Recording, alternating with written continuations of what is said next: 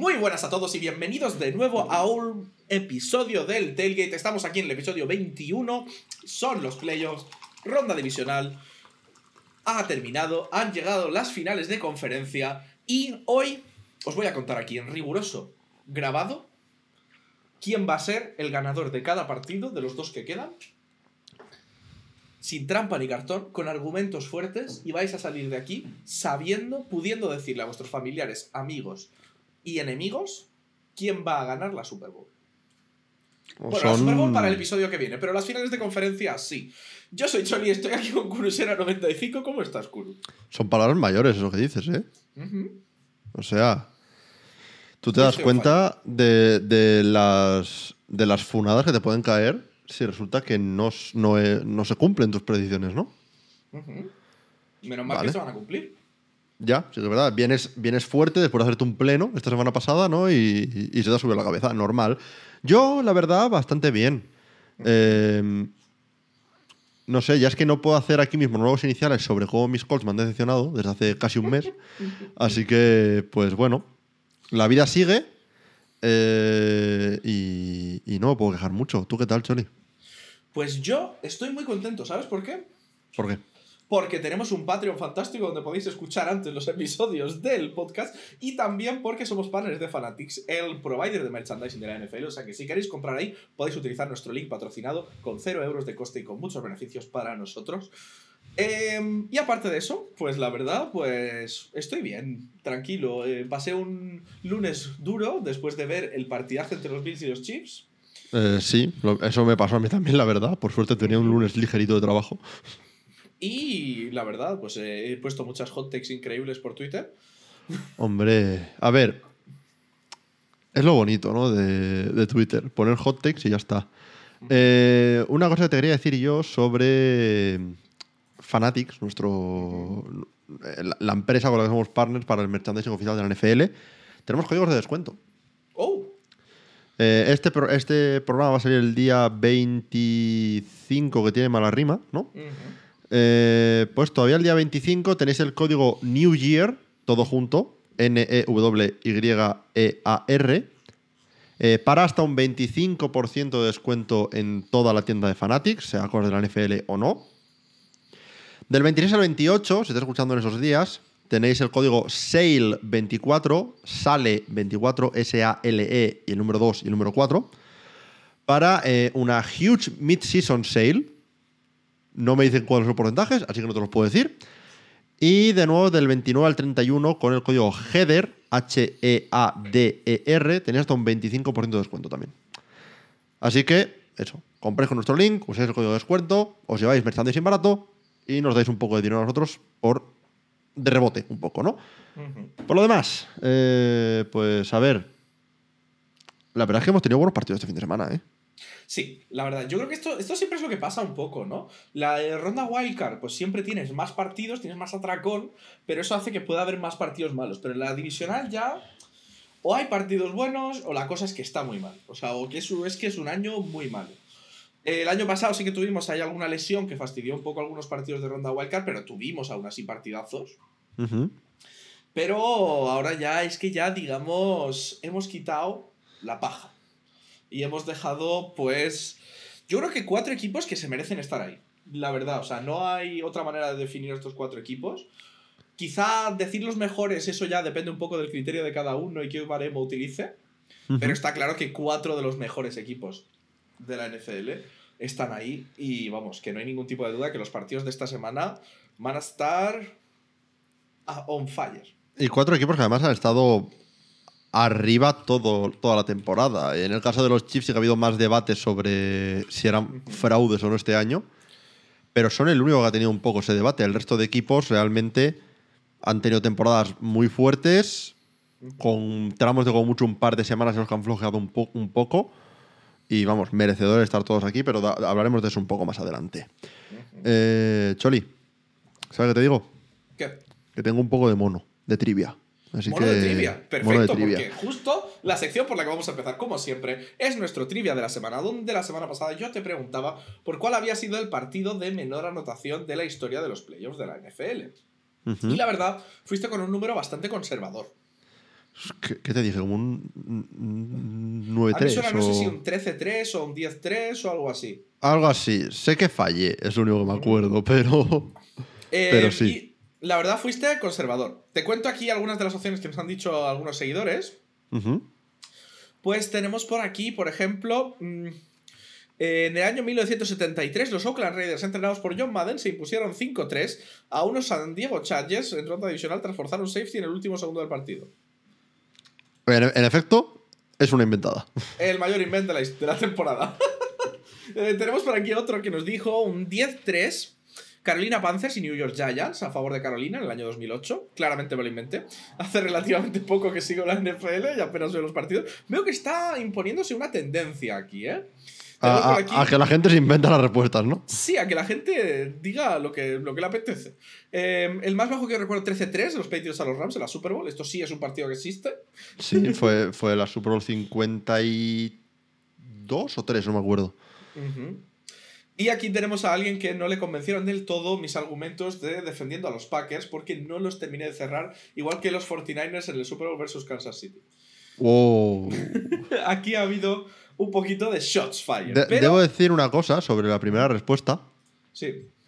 Un 5-3 no es la respuesta que estamos buscando, pero sorprendentemente iba a hacer un chiste sobre que era Scorigami, seguramente un 5-3, pero resulta que no.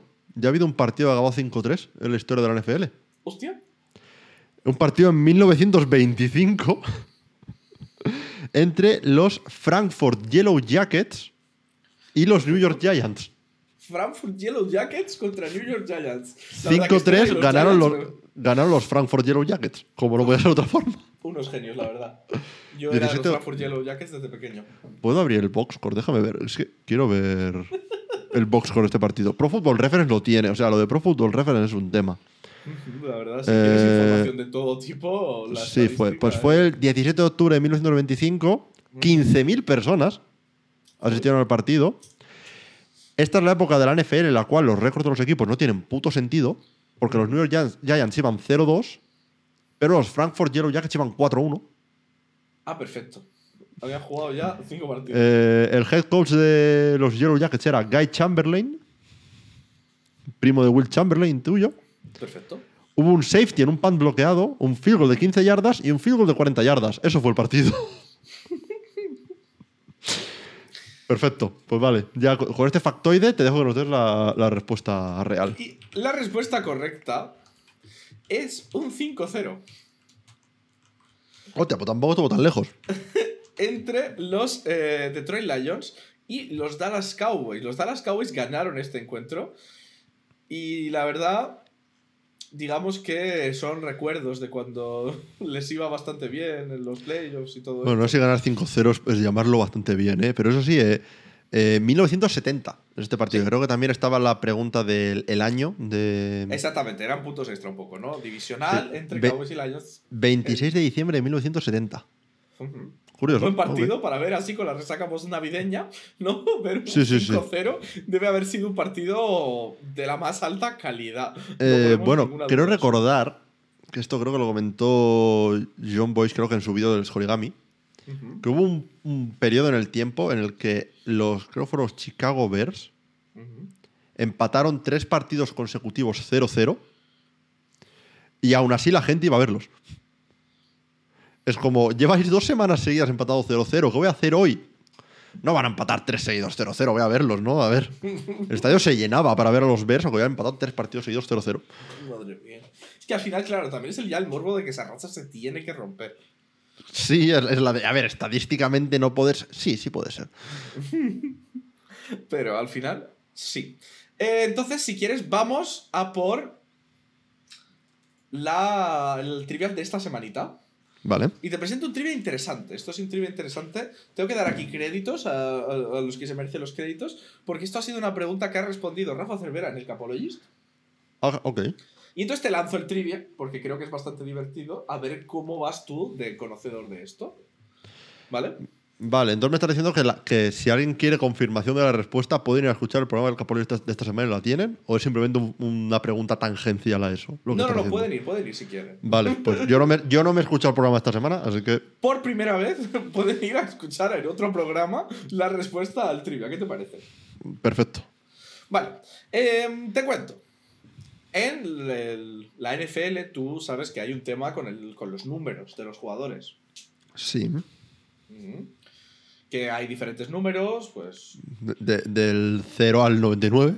sí. Y normalmente cada posición más o menos utiliza algunos números y eso ha ido cambiando con el tiempo.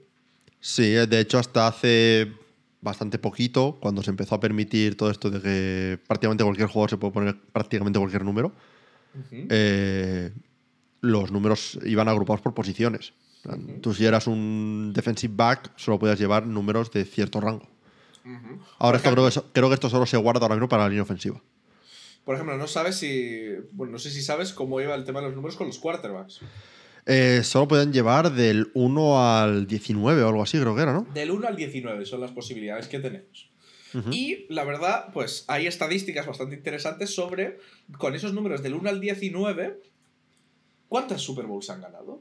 Uh, ok. ¿Vale? Entonces la pregunta no es cuántas han ganado, sino qué tres números de quarterback no han ganado nunca una Super Bowl. No han ganado nunca una Super Bowl. Vale, el 12 descartado. Sí, de hecho, entonces es el, es el número más Es- exitoso, es el- te lo puedo decir. El 32% de los ganadores de la Super Bowl han llevado el 12. Y dirás, wow, ¿cuántos son? Piensa que Tom Brady es 7 de esos. Sí, exactamente. Eh, vale. Vale. em, pues a ver, esto es un poco ir número por número y si me suena de algún quarterback que haya ganado Ok, con pues ese si número. quieres, vamos viendo. Vale. Es del 1 al 19. El 0 no se podía usar en la NFL hasta Correcto. este año. 1 a 19. 1 al 19. El 1. El 1 sé que Cam Newton jugó una Super Bowl con el 1, pero la perdió. Ujú. Tendría que pensar si hay alguno. Voy a, voy a abrirme un notepad para, ¿Sabe- para llevar la nota ¿Sabes quién jugó también una Super Bowl con el 1? Con el 1. Hearts. ¿Cierto? Tampoco lo ganó. Eso no era por poner un poco de mi corazón Eh, sobre la mesa. Vale. Entonces, el 1 es posible. Vale, el dos. 2, tenemos a Matt Ryan, que también perdió. El 3 tenemos a Russell Wilson, que ganó, así que eso lo descartamos. Vale, el 4. El 4 es que ahora mismo, si me pongo a pensar, no se me ocurre ningún quarterback con el 4. Ahora mismo. Seguro que hay alguno obvio que no me estoy dando cuenta, pero ahora mismo es que no se me ocurre ninguno. Con el 5. Dios, estoy, estoy ahora quedando en blanco con números de quarterback. Voy a, voy a ponerme todos los números aquí: 7, son 9, 10, 11, Vale. 12, 13, 14, 15, 16, 17, 18 y 19. Vale. Vale, del, cu- del 4 y el 5 tienes duda por ahora, ¿no? 4, 5 tengo dudas. 6. 6, 6, 6, 6, 6. Baker Mayfield lleva el 6, pero Baker Mayfield eh, tiene opción de jugar. Eh, Bueno, ya no. Vale. Este año, por lo menos. Bueno, ya no este. Espera, este año. Hostia, claro, no. Estaba, metido la semana pasada todavía. Eh, con el 7, John Elway, mismamente. Ok, 8. El 8. Super Bowls, quarterbacks se lleven el 8. No se me ocurre 9. Bueno, igual lo de número a número no es buena idea, ¿eh? vale, 10 sé que lo hay, Big Ben, por ejemplo. Ok, 12 sé que lo hay Tom Brady. 13 sé que lo hay Kurt Warner. ok. 14 puede ser. Eh, 15. Claro, es que el, el problema es que la AFC haya estado tan dominada por Brady y Manning con apariciones ocasionales de otros quarterbacks hace que sea complicado pensar en Sí, sí. ganadores de Super Bowl. Es que realmente, gracias a Brady no he visto tantos ganadores de Super Bowl diferentes. En la Claro. década y poco que llevo viendo la NFL. Entre Brady y Mahomes. 15 Mahomes, evidentemente, que no sé si llegó al 15. Ah, sí, coño, 15 Mahomes, claro. Joder. es que, eh, ¿te puedes creer que el primer cuarto que se me ha venido a la cabeza ha sido Philip Rivers? Ah, bueno, bueno. Es una opción, supongo. A ver, no ha llegado a la Super Bowl, pero Felipe Ríos es mi padre. Bueno, entonces, que necesitamos una respuesta, Kuro. Claro que lo, claro que lo pienso. Eh, Philip Rivers es el 17, no el 15. Así que no sé ni, ni por qué se me ha venido a la cabeza Philip Rivers. Eh, vale, voy a decir. Tres números son, ¿no? Sí. Voy a decir el número uno, Ok. porque no me parece que sea un número que se ha llevado, que se ha llevado muchísimo. O sea, no pienso en muchos quarterbacks antiguos con el número uno, al menos así de primeras. Ok. El 8 Steve Young, que antes eh, estaba pensando en un, en un 8. Ujú. Eh, así que voy a decir el número uno. Ujú.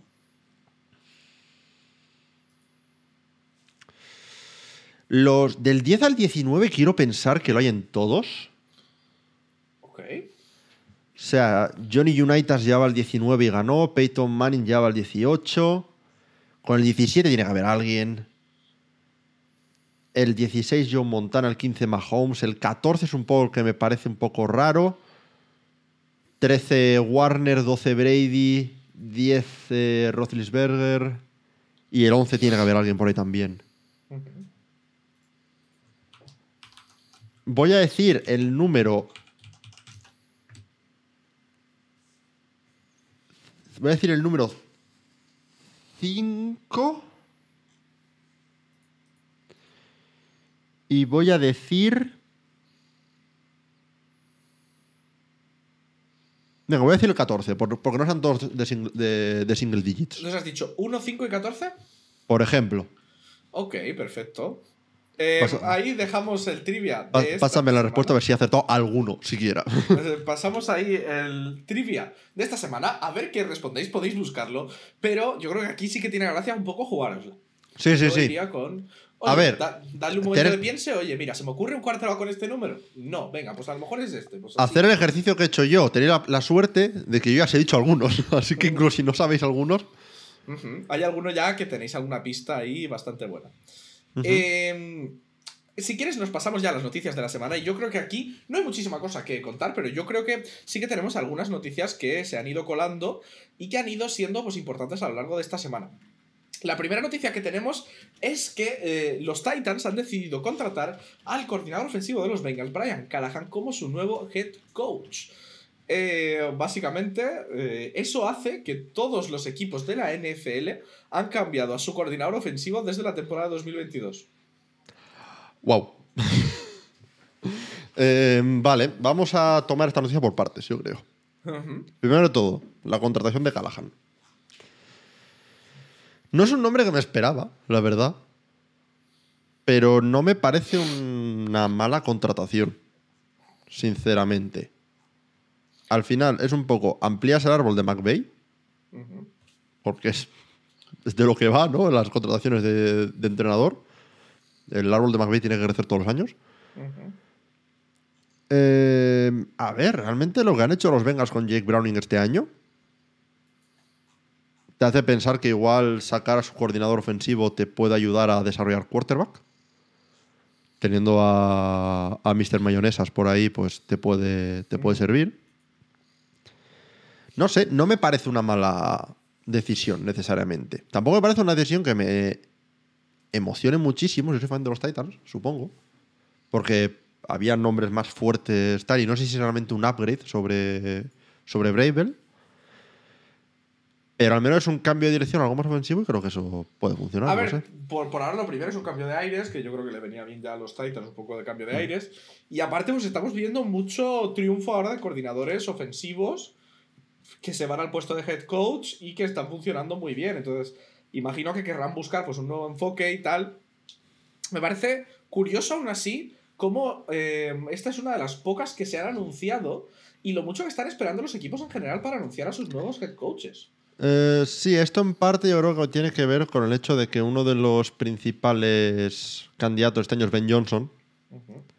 Y Ben Johnson al final, por coordinador ofensivo de los Lions, sigue activo en, en la temporada, por lo que no puedes anunciar que lo contratas realmente hasta que queden eliminados los Lions y pues obviamente también él a la hora de tomar una decisión en caso de que tenga ofertas de múltiples equipos pues querrá esperar a tal y si yo por ejemplo soy los Falcons o los Chargers y tengo en ambos casos una oferta hecha a Ben Johnson y tengo que esperar a que él responda a uno o al otro pues no voy a contratar a otro lo que este responde ¿sabes? Hombre, sería como muy mala fe un poco, ¿no? El... Claro, tú imagínate que te hago una oferta eres mi candidato número uno. Y antes de que me respondas, ni, ni, a, ni a ningún otro equipo, digo, ah, no, pues al final contrato a este otro. A ver, Pues, sí, lo que, lo que está claro por otro lado también es que los tiempos aprietan, ¿no? En la, en la NFL, en la off-season, sobre todo de cara al draft, de cara a cuál es el rumbo que quieres tomar, de cara a, que, a qué jugadores quiere primar pues, el entrenador y todo eso. Y bueno, pues tenemos el primer gran movimiento, ¿no? Podríamos decir, porque. Sí, eh, a ver, tenemos por otro lado también, que lo, que lo comentaremos en, Perdón. en un momento. Eh, que Antonio Pierce es ya contratado como head coach de los Raiders. Pero, mm, a ver, sí, eh, yo creo que, pues, al final, eh, tener un nuevo head coach, cuanto antes lo tengas, mejor, porque antes puede empezar a montar un poco su, su staff, ¿no? Su dinámica, sí. Sí, pero esto es una cosa que hemos hablado por privado, si no recuerdo mal, esta semana.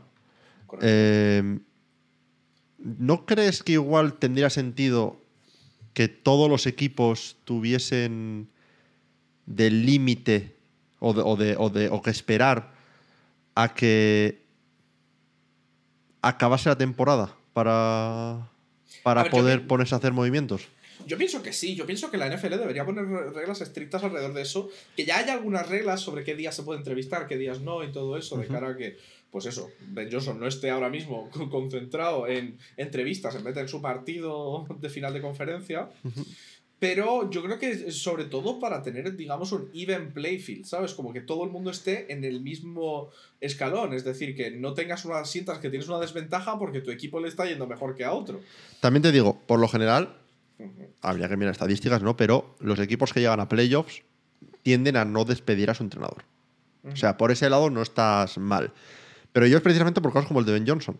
Porque salió durante el partido de, de los Lions y los Buccaneers, salió una noticia de que creo que eran los Falcons que tenía que habían estado esperando por una entrevista con Ben Johnson que al final no pudo ser y que podría haber y que podría moverse a incluso justo después del partido de Lions y Buccaneers en caso de que los Lions pasasen de, de ronda y es como tío este hombre está preparándose para literalmente el partido más importante de su carrera como head coach y está distrayendo, como coordinador ofensivo, perdón, y está distrayéndose con el tema de entrevistas y demás. ¿No tendría más sentido que por lo menos para los equipos que están en playoffs no se pudiese entrevistar a sus entrenadores hasta después? A ver, ¿Los yo creo que también hay, hay otra cosa que, que imagino que también puede influir, que es que él puede decidir no hacer ninguna entrevista hasta después. Pero imagino Por que supuesto. es un poco el FOMO, ¿no? El sentirte que te estás perdiendo oportunidades y te esperas a después Mm. y puede ser que ya todo el mundo haya cogido a su head coach por no esperarse y tú te quedes con, la, con, con cara de tonto. Pero también es verdad que yo creo que el otro argumento que se puede hacer es que digamos que al, al, esta- al ser ese head coach tan exitoso que llega a la Super Bowl y todo eso, pues que a lo mejor eh, valga la pena esperar por ti, digamos. O sea, el equipo diga, bueno, vale la pena esperar, no me voy a, a calentar la cabeza aquí. Sí, pero al final es un poco eh, la pescadilla que se muerde la cola, ¿no? Es, tú obviamente como coordinador o candidato a head coach, quieres tu oportunidad de poner, de, de causar una buena impresión lo antes posible, porque al final muchas veces puede que haya hasta incluso un poco de sesgo hacia las primeras entrevistas que haces, porque entras como con la ilusión de la búsqueda de un nuevo head coach, igual te quedas con eso, si es una buena entrevista, igual te quedas con eso más que con una entrevista similar que sea la séptima que haces, ¿sabes? Eh, pero también está el tema de que cuanto mejores sean tus resultados en playoffs, yo creo que mejor currículum estás montando de cara Claro. a un puesto de head coach. Y a veces, y cuanto más puedas de- dedicarte en preparar el partido en vez de en preparar la entrevista, que hay entrevistas de estas que duran horas. Cuando digo horas, digo 7, 8 horas de entrevista. Mm, No te puedes preparar una entrevista de 7, 8 horas mientras estás haciendo un trabajo simultáneo de preparar un partido. No sé. No sé cómo arreglaría esto, ni si es algo que necesite realmente ser arreglado, pero sí me parece curioso y hasta contraproducente a veces para, para tal. Y luego sobre lo de que llevamos, sobre que ningún head, eh, perdón, ningún coordinador ofensivo de la NFL tiene dos años de experiencia ahora mismo, me parece una locura, la verdad. A mí me parece, yo sigo diciendo, me parece un modelo que va a explotar, que va a acabar implosionando en algún momento, porque me parece que no es nada sostenible el modelo que se está llevando de, básicamente, eh, tirar head coaches uno detrás de otro, coordinadores ofensivos es la moda ahora. Y básicamente que los coordinadores ofensivos no pueden desarrollarse en ningún equipo. Y me parece que va a haber equipos, o sea, no sé, yo creo que, que, eh, llegará un día, en mi opinión, que un equipo dirá, voy a pagarle a un coordinador ofensivo dinero del bueno, voy a mantener a, mi- a mis coordinadores y a mi head coach y voy a triunfar.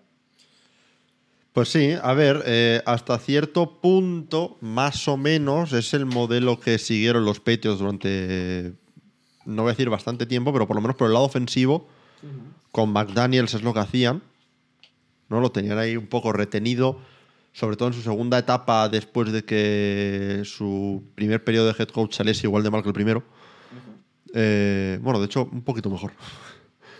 Eh, pues después de, de eso, pues como que le tenía la promesa de no, va a ser el heredero de Belichick, no, vas a estar aquí, te tenemos aquí un poco tal. Le tenían mantenido así. Y funcionó. Pero realmente es, son los únicos que me suena que hayan hecho esto así de forma tal. Mm, yo estoy ahí un poco contigo en que al final la continuidad, sobre todo dentro de un equipo exitoso, la continuidad vale mucho.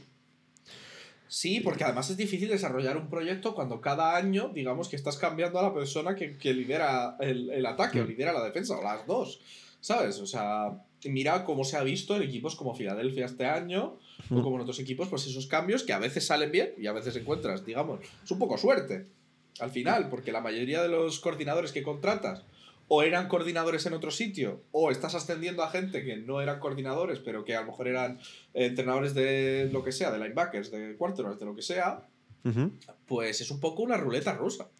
Sí, lo- y al final también creo que depende mucho del equipo concreto. Eh, porque por un lado hay equipos que simplemente son muy buenos en cuanto a talento de coaching.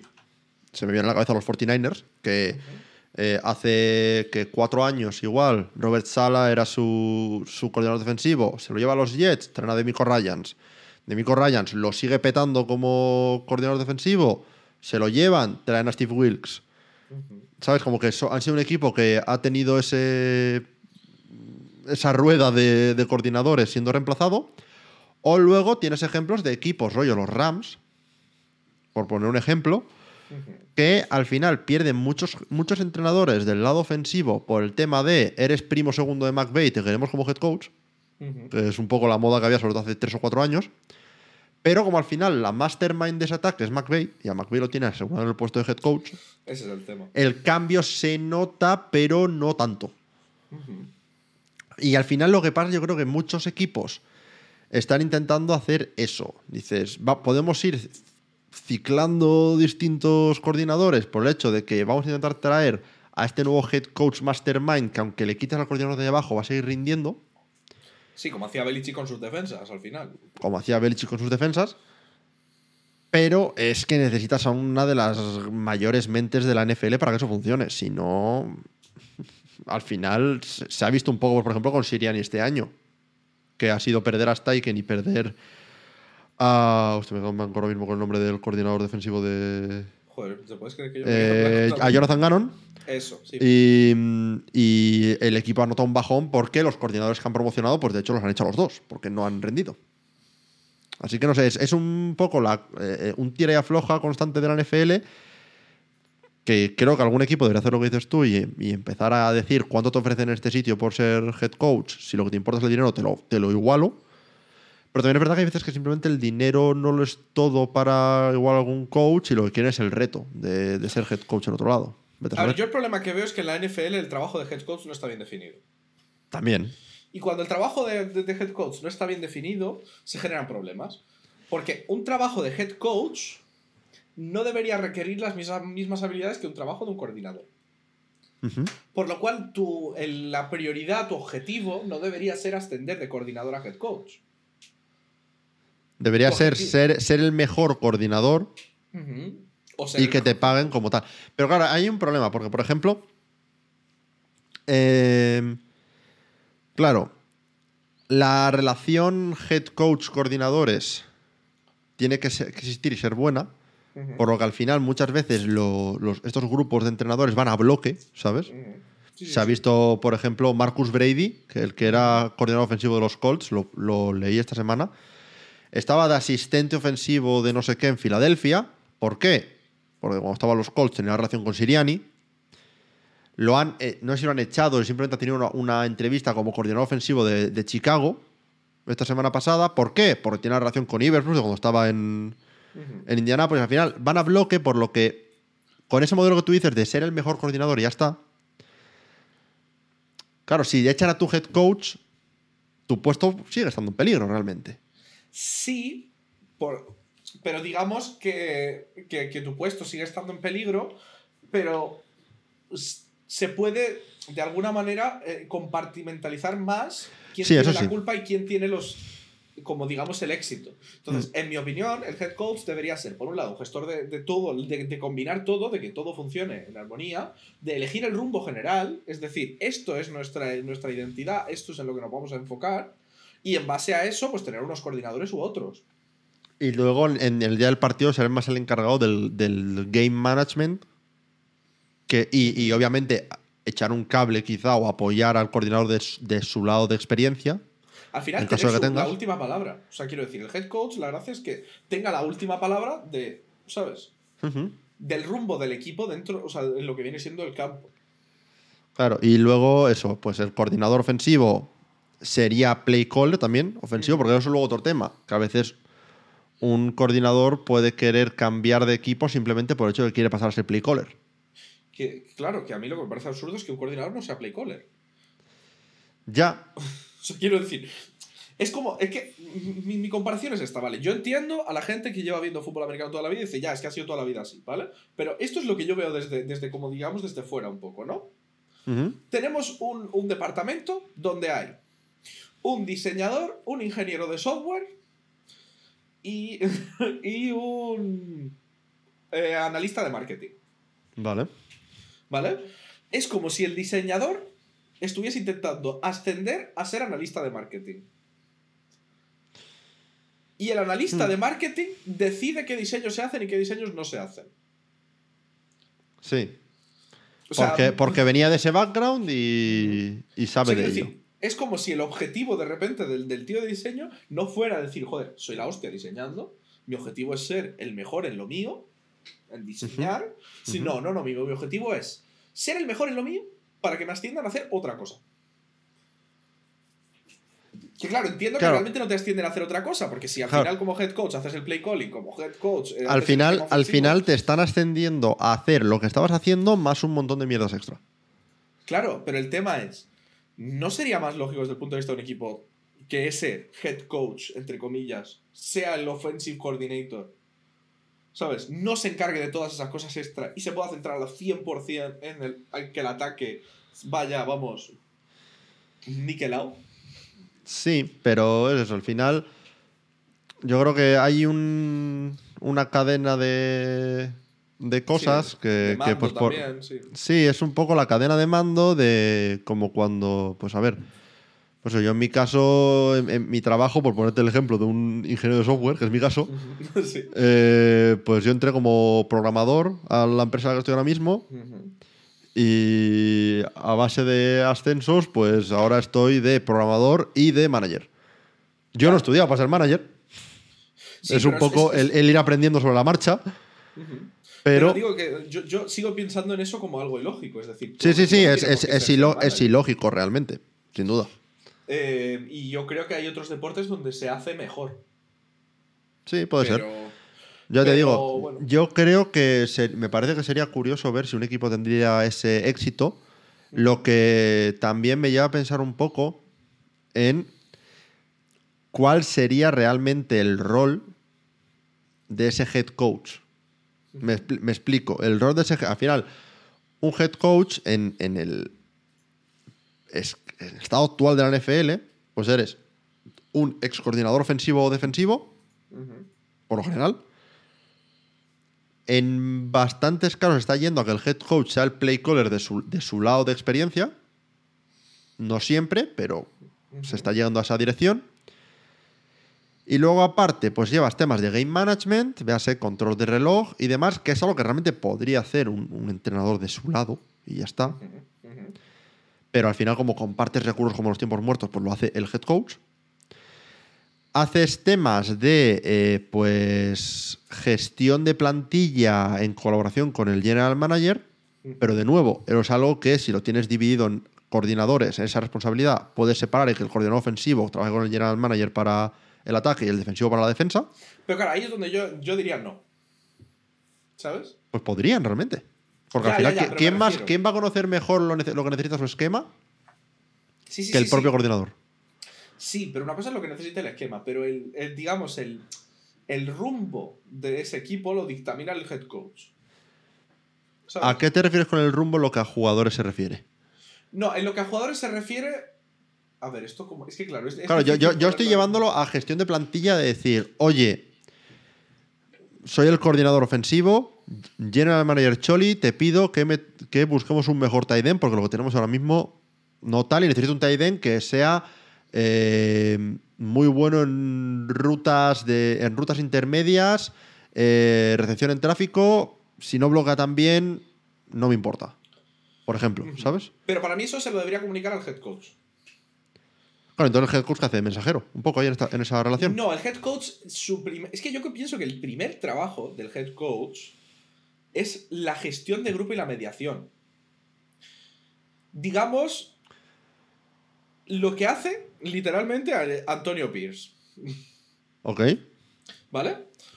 Te pongo el ejemplo del, del tipo de, de coach que además ha renovado ahora y nos viene perfecta la noticia. Para hacer el segway, sí. Sí, Antonio Pierce no es coordinador ofensivo, no es coordinador defensivo. Pero todo el mundo está de acuerdo en que una vez que ha cogido el mando de los Raiders, los Raiders van mucho mejor. Sí. ¿Han cambiado los coordinadores? Eh, pues no me acuerdo si despidieron a alguien más, pero supongo que no. En, en principio, por lo que yo recuerdo, no, ¿vale? Igual me estoy equivocando completamente, me estoy columpiando y, y han cambiado todo. Pero tiene un intangible, ¿sabes?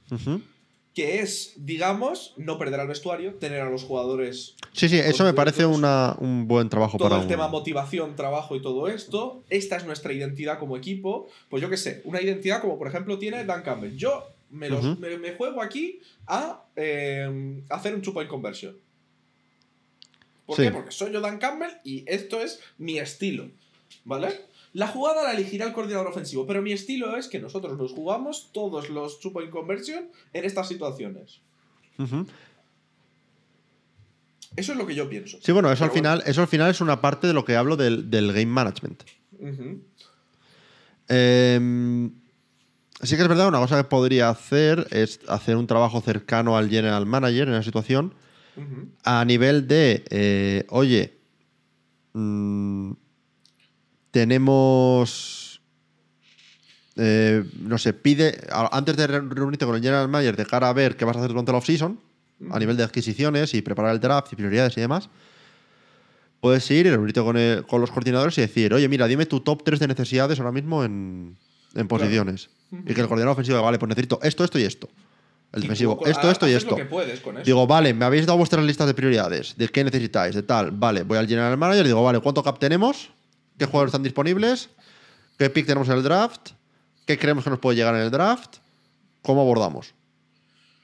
Y yo ¿Sabes? decido, y decides al final como, como eh, head coach, vale, porque es muy difícil ordenar prioridades fuera de lo que te diga cada coordinador. Es decir, eh, porque el ofensivo te dice, necesito tight end, eh, liniero y, yo qué sé, un liniero ofensivo. Sí, ne- necesito, yo qué sé, necesito tight end, right guard y running back. por ejemplo. Y te dice el defensivo, pues mira, pues yo necesito un cornerback, eh, un- lo que sea, ¿sabes? Sí. La, la combinación que sea, ¿vale? Y entonces tú dices, vale, del top 1 que me ha dado cada uno, yo establezco la prioridad. Sí, sí, claro. eh, vale, sí. ¿Sabes lo que quiero decir? Yo soy el que, el que dice, vale, esto, esto y esto, pero no, no paso de lo que dicen los coordinadores, porque al final el coordinador es el No, que- claro, ti- tienes que ir dentro de. A ver, al final son, son mi esquema, recomenda- ¿sabes? recomendaciones de los que están llevando el esquema, exacto. Y claro, al final no tendría sentido que yo fuera en contra de los intereses de mi coordinador, porque entonces no tendría esos coordinadores. Porque la idea de, de los tres es que tengan una idea común para el proyecto de equipo. Claro, pero al final. Es- es- me, parecería interesante ver una NFL en un mundo paralelo en el que este esquema, digamos, de, de logística del equipo funcionase, o, o- o- o se intentase por lo menos. Porque claro, lo piensas y realmente, en cierto modo, lo tenemos en Detroit, porque al final Dan Campbell no lleva play calling de ninguno de los dos lados. Tiene más experiencia en el lado ofensivo, porque al final fue tight end, fue tight ends coach y todo esto, pero no es un tío que venga del tu típico background de coordinador ofensivo de éxito. Eh, pero por lo demás, mira los Ravens. Los Ravens es un caso especial, porque Harbo es un coordinador de special teams. Eh, sus es raíces son, de coordinador de special teams. Por lo que está un poco en la misma situación, realmente. Luego tenemos por otro lado a eh, los 49ers, que Shanahan, mastermind ofensivo. Y tenemos a los Chiefs, que Andy Reid, mastermind ofensivo. Si, incluso si nos vamos a, la divisional, tienes a los Buccaneers con Todd Bowles, co- coordinador defensivo. Tienes a McDermott, coordinador defensivo. Tienes a eh, mastermind ofensivo. Y tienes a eh, Demico Ryans, mastermind defensivo. Claro, de los ocho equipos que llegaron a la divisional, solo dos desafían un poco esta, esta lógica tradicional. Y son dos head coaches a los cuales, hasta cierto punto, no se les está dando tanto mérito por, por el éxito del equipo. Con Harbaugh se ha llegado a, a decir que si perdían en la divisional, que a ver su futuro. Y con Dan Campbell hay mucha gente que dice que ha hecho muy buen trabajo, y me incluyo, en, en cambiar la, la cultura de Detroit, pero también hay mucha gente que dice que no tiene mérito ninguno porque los que hacen el trabajo son los coordinadores. Así que no sé. Me gustaría verlo, la verdad. Yo creo que esto nos da para mucho debate, pero sí que es verdad que los Raiders han decidido que Antonio Pierce sea su head coach. Eh, Antonio Pierce, que vino como, digamos, el susto de Halloween, porque lo contrataron como head coach en Halloween. Y la verdad, eh, parece que los jugadores estaban haciendo campaña porque fuera su head coach. Y, como mínimo, ya tiene el primer paso hecho, que es ganarse el vestuario. Y veremos cómo le va esta temporada, la verdad, porque ya estamos viendo que la tendencia es un poco la contraria, es que sea un coordinador, que sea un tal. Pero Antonio Pérez, la verdad, los Raiders cambiaron desde el momento que cogió al equipo, pasaron a ser un equipo mucho más peleón, que intentaba estar ahí todos los partidos y por lo menos los jugadores desde dentro parecían más contentos, por lo cual yo creo que es algo positivo para el equipo. Sí, sí. No sé si era la mejor opción que tenían disponible, no sé si es a lo mejor la, que, la opción que yo hubiera cogido, pero nunca sabes eh, cuál va a ser la mejor opción a priori. Piensas que, o sea, haces lo que puedes con lo que tienes y yo creo que siempre está bien mantenerte con algo de lo que tenías en casa para momentos así, cuando sobre todo se ha dado muestras de que rinde. ¿Quieres que te diga cuál es mi headcanon con, con esto? ¿Cuál? Eh, los Raiders han visto lo que le ha pasado a los Panthers después de no quedarse con Steve Wilkes tras un resultado similar que el que tuvo Antonio Pierce y han dicho a nosotros no pasa. Pues, Ese es mi headcanon. no es una mala idea. No, no, no será tan simple como eso, Pero ese es mi headcanon. Why not? Bueno, hablando de, de- de- de cosas de estas, de contratos, también ha habido despidos. Y es que básicamente mis Philadelphia Eagles ya no tenemos coordinadores. Ninguno. Habéis limpiado. El año pasado fue una limpieza porque ascendían a- al mundo del head coaching. Y este año me da a mí que los dos coordinadores no van a ascender al mundo del head coaching. O por lo menos me sorprendería mucho. Pero Brian Johnson, offensive eh, coordinator de los Eagles, no va a volver en 2024. Y eh, por segunda offseason consecutiva, los eh, Eagles estamos sin coordinador ofensivo y sin coordinador defensivo. Sí, eh, que debo decir una cosa. Por parte de Sean Desai, el, el jugador defensivo, lo habíais soft despedido ya a mitad de temporada, realmente. Eh, no recuerdo si he leído sobre si Matt Patricia va a volver, que creo que no, pero bueno, en el caso de que no, sí. Parece que no, los rumores son que no. Vale, Pero sí. me, me cuadra también, ¿no? Porque, o sea, quitasteis de su responsabilidad a Sean Desai, pusisteis a Patricia y la defensa empeoró. Así que no debería hacer falta mucho, mucho más. Por parte de, de Brian Johnson, sí que quiero decir una cosa. Ha, hecho un trabajo bastante malo este año. Cualquier fan de los Eagles al que le preguntes te va a decir eso. Pero podemos de una vez ya mandar a la mierda la puta Rooney Rule. Porque he visto ya un par de equipos que entrevistaron a Brian Johnson para su puesto de head coach.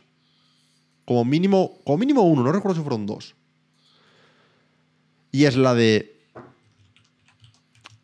Disimulado un poco. O sea, que habéis entrevistado para vuestro puesto de head coach un coordinador, a un coordinador ofensivo que literalmente han despedido ahora mismo de su puesto porque su, su desempeño, su trabajo ha sido horrible. Que ya no estamos hablando de lo típico de no es que Siriani es- e, era el que llevaba la talla y quiero ver si ha absorbido algo. No, no, es que ha sido literalmente, y perdonad por lo diga tan burro, hay que entrevistar a un negro. ¿A quién? Sí, pero a mí me parece más mal por parte del equipo que por parte de que exista esa regla. Eh, sí, no. Dime, Yo- explícate, pero sí, dime. Me explico. Creo que hay candidatos merecedores de una entrevista. Sí. Y creo que que un equipo decida entrevistar a este tío como, como ejemplo es simplemente caladura del equipo. Sí. Quiero decir, tienes otros, otra gente a la que puedes entrevistar. Por supuesto. Y si no, mira, por ejemplo, Bienemy. Por ejemplo.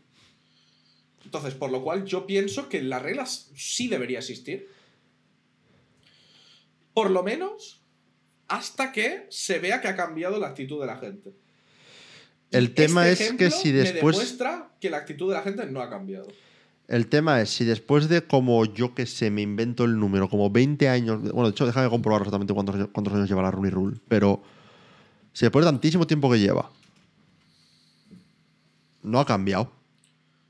Y sigue eh, siendo básicamente un punto intermedio. En, el 2003, justo 20 años, 21. Sigue siendo simplemente un, un paso intermedio que los equipos hacen porque tienen que hacerlo. Hubo el caso de hace dos años cuando Bill Belichick le dio la enhorabuena a Brian Flores en vez de a Brian Dable por error por el puesto de los Giants, Porque le habían dicho que Brian Dable iba a ser el head coach y se confundió, le mandó el mensaje de enhorabuena a Brian Flores en vez de a Brian Dable y Brian Flores respondió, pero si yo la entrevista la tengo mañana. Ha sido la de, ah, ya habían tomado la decisión, pero como tienen que entrevistar a un negro o a una persona de una minoría, pues ah, vamos a poner la, la entrevista para IP a Brian Flores. O casos como esto de, de Brian Johnson, que es un tío que tiene cero posibilidades de llevarse el puesto, pero vamos a entrevistarle porque hay que hacerlo. Los equipos lo siguen haciendo y la, y la- y la regla lleva 21 años en efecto. Igual hay que cambiar la forma en la que se estructura la regla. No sé cómo la cambiarías, ¿eh? No tal, pero la regla como está ahora mismo, lo único que hace es que, que los equipos van a hacer el paripé y ya está. Y no me parece que eso arregle nada. A ver, el problema, quiero decir, ya, pero por lo menos hacen el paripé. Quiero decir, por lo menos los entrevistas. A mí, a mí me parece que, que al final tú como, como coordinador puedes negarte a la entrevista y decir, oye, gracias, pero no quiero entrevista, ¿lo sabes? Ya. Pero tú si eres un, un coordinador que sabes que has hecho una mala temporada, pero tienes que ser Brian Johnson, tienes que saber que has hecho una mala temporada. Te dicen de hacerte una entrevista de head coach. Yo ahí tengo dos opciones. No sé cómo me lo tomaría, porque no estoy en la- en la, en la situación.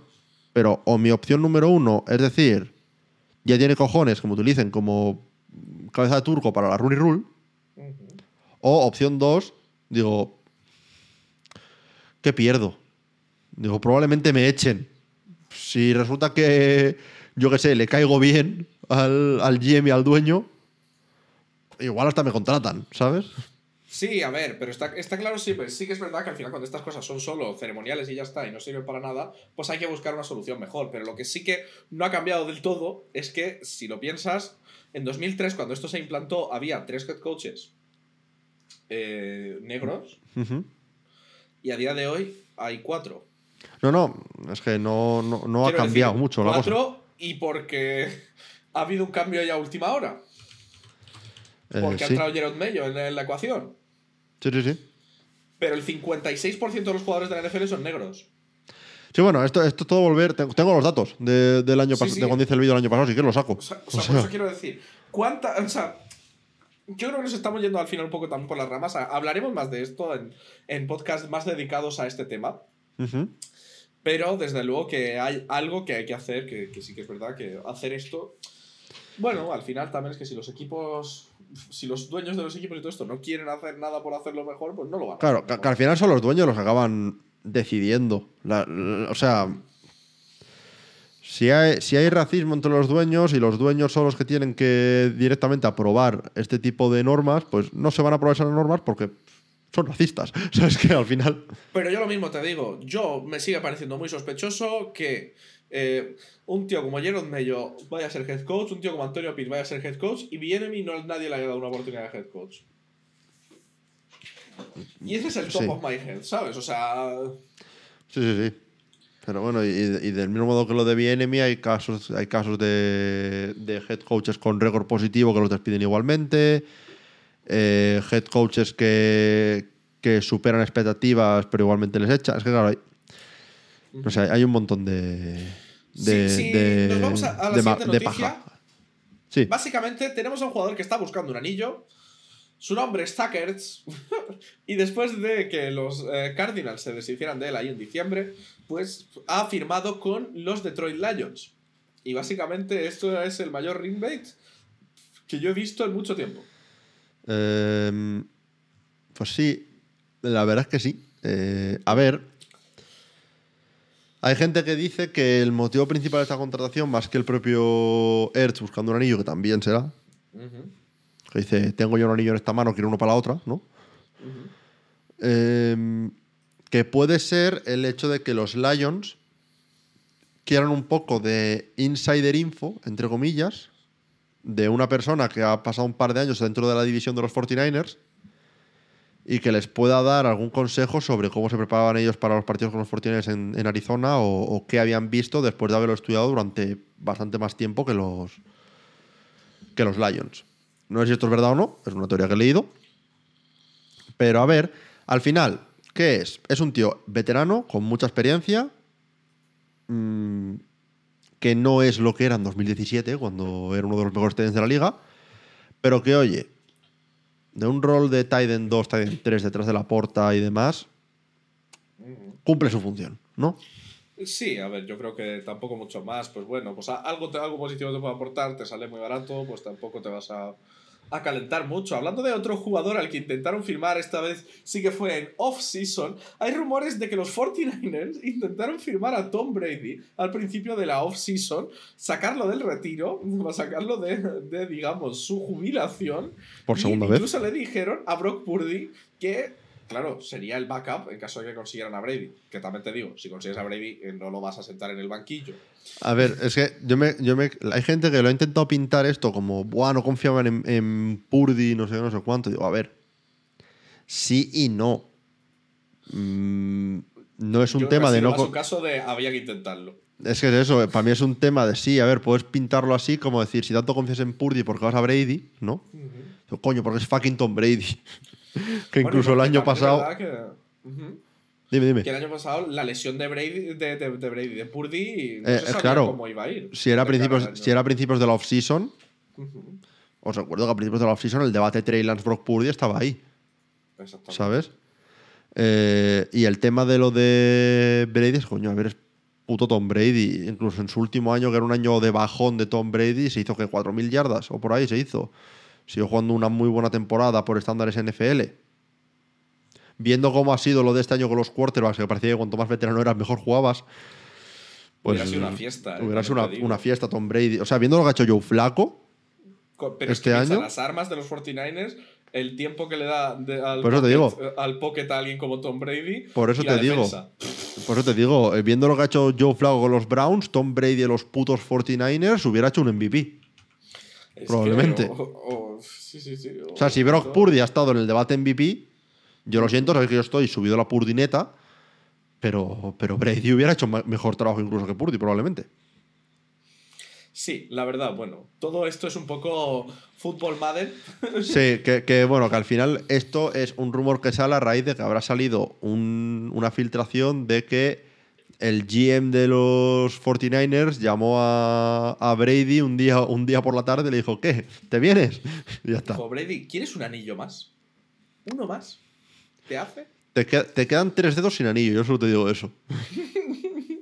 Tres, tres dedos, cero anillos. Bueno, eh, si nos vamos ya a las noticias chorras, yo creo que aquí ya podemos empezar a meternos un poco en materia de noticias chorras, porque esta yo creo que era un poco ya chorra. Pero bueno, básicamente es que la madre de CD Lamb se ha calentado. Ojo. La madre de CD Lamb se ha ido al Facebook, probablemente al grupo de amigas marujas, y les ha dicho: Duck isn't it. Todo en mayúscula. Duck no es el quarterback. Diciendo que su hijo merece algo mejor. Pregunta. ¿Qué tengo yo aquí al respecto? ¿Qué pasa con los padres de los wide receivers y meterse con su cuarto titula- titular? Hace un par de años tuvimos a Odell Beckham y su padre metiéndose con Baker Mayfield. Ahora tenemos a la madre de Lamb metiéndose con Dak Prescott. Yo creo que igual lo del gen diva de los, de los wide receivers viene ya de casa, ¿eh? Sí, sí, sí. Y espérate, porque le va a tocar a Stephon Diggs, dale una semanita dos. Que viene caliente el tío. Stephon Diggs hizo uno de los partidos of all time, la verdad, esta, esta semana pasada. Pero Eh, sí, pero básicamente la señora pues dijo que básicamente que Dak no es uno de esos que quiere un anillo. Eh, siempre la palabra anillo en mayúscula, ¿vale? Eh, Claro, es que, no, a ver, tú has visto un anillo de Super Bowl, eso, no es, un, eso es un anillo. O sea, es- eso, eso debe pesar un par de kilos, ese anillo. Sí, exactamente. Eh, hablando de otras noticias chorras, tenemos por aquí Kirk Cousins que tuiteó básicamente que desde su lesión ha estado viendo una película de Disney diferente cada viernes eh, con, sus, con sus hijos y básicamente sus favoritas hasta el momento eran Ratatouille y eh, Emperor's New Groove, que, que en español no sé cómo se llamó. Eh, hostia, en español se llamó simplemente... no me acuerdo yo tampoco de. eh, espérate, porque ahora se, se me está viniendo. El eh, Emperador y sus locuras. Eso es. Ah, el está. Emperador y sus locuras se llamó en España y creo que en, en Latinoamérica se le llamó Las locuras del Emperador. Bueno, más o menos. Que más o menos es, es un poco el mismo. Es, título. es- es lo mismo. Pero la verdad, yo aquí lo que quería sacar de esta noticia chorra era un poco, aparte de que Kirkosis, pues es un poco. eh, por cierto. Dad, ¿sabes? Sí, Sí. por cierto, una cosa. Me he enterado que al parecer el silencio de los corderos en LATAM es el silencio de los inocentes. Bueno, es menos metafórico, la Sí. verdad. Es un poco quitar la metáfora, ¿no? Tienes la metáfora de corderos como personas inocentes, ¿no? Como todo esto. Sí, sí, sí. Y el juego doble con la película y tal. Y dices, pues bueno, Por- porque somos un podcast de, de- de NFL. Pero yo, por verte a ti durante un podcast entero hablando de, títulos de películas. Es que, es que, claro, es que aquí tenemos a un señor que no solo es estudiante de arte dramático, sino que además es estudiante de traducción e interpretación. O sea, le toca por los dos palos la, situación. Eh, yo por verte a durante una hora destripando buenas y malas traducciones de, títulos, yo pagaba. y explicándote por qué la jungla de cristal es una buena traducción de título, ¿eh?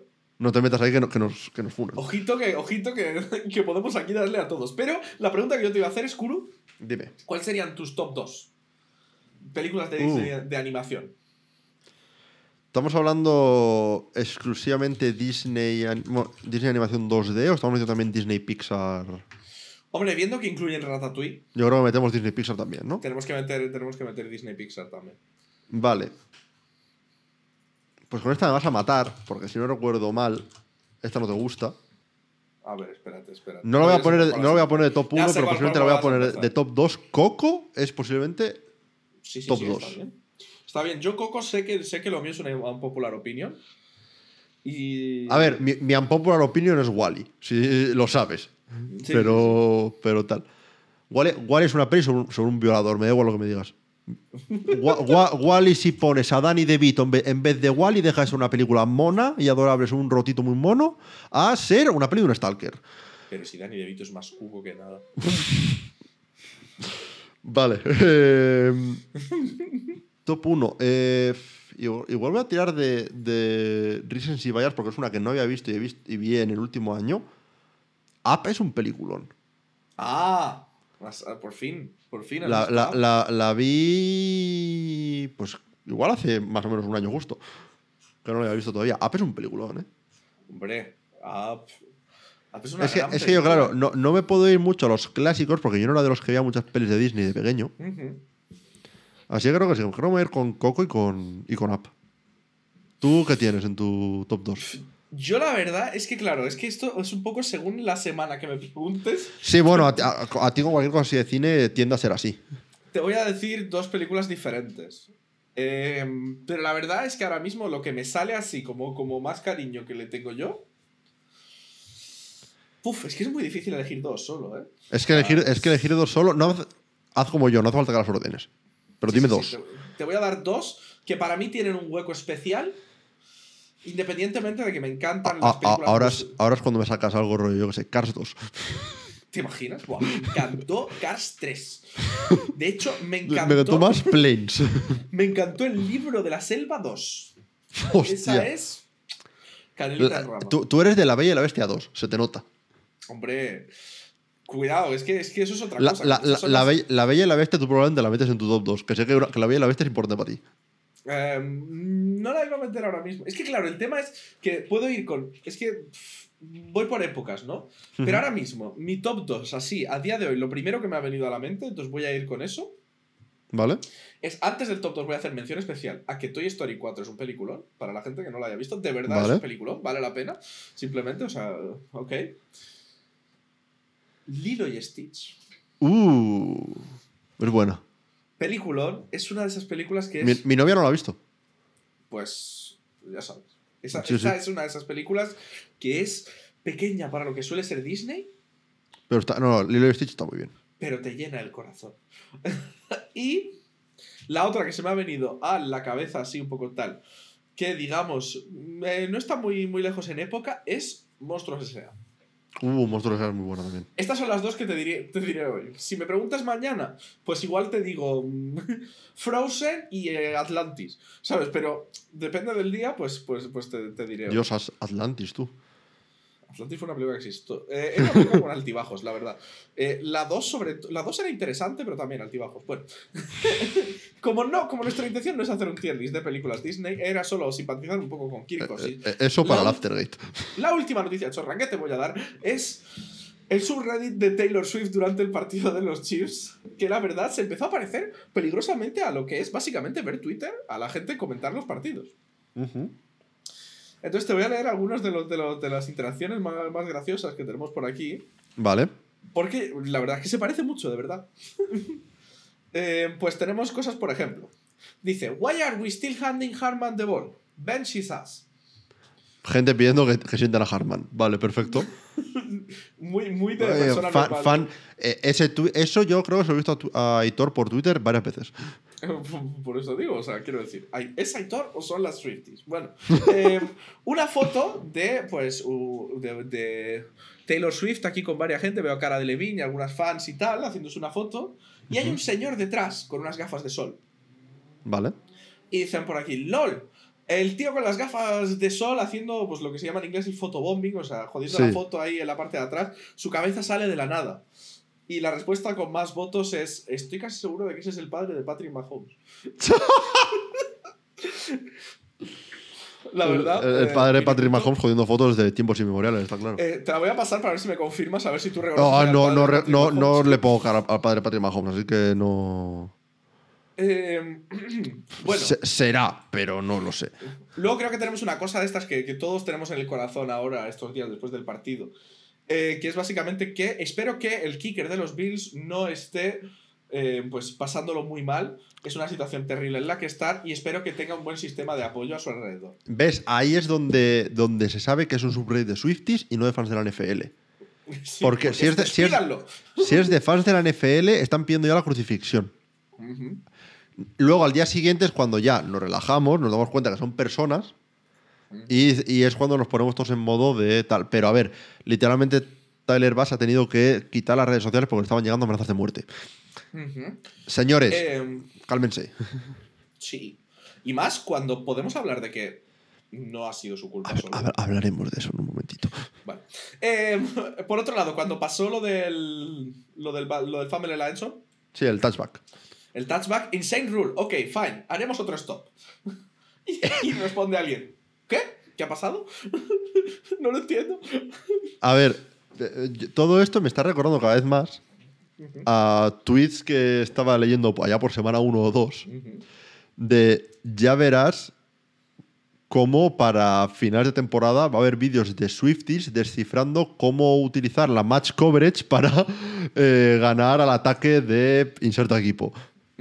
Y es que es un poco tal. Tú, tú me dices eh, que gente que probablemente en su mayoría no habían visto un partido de fútbol en su vida iban a estar hablando de una forma tan normal para seguidores de la NFL en tan solo 14, 15 semanas desde que tal. Es una puta locura. Es que la verdad es que sí. Eh, ¿Te cuento alguna más? Sí, venga. No puedo soportar al 80% de los receiving corps de los Chiefs. Sí. Y le pregunta a alguien, ¿corps? Es que es, es la dualidad de la Swifty. Está la Swifty Em. que, que lleva desde semana 1 y la Swifty que se metió a final de temporada. Claro, tiene alguien por aquí, pone fucking Gold Stars for Pacheco. ¿Vale? Y el último que a mí me hace mucha gracia es, voy a pedir una vez más que Josh Allen deje de ser bueno jugando al fútbol americano. Eso lo han Y pedido más, eso lo han pedido más de un fan de, de varios equipos de la AFC a estas alturas ya. Sí, y eso es un poco con esto, yo creo que cerramos las noticias chorra y la- nos podemos pasar ya a hacer el pre predicciones, que es básicamente comentar un par de cosas de los equipos que se han quedado fuera, si quieres. Sí.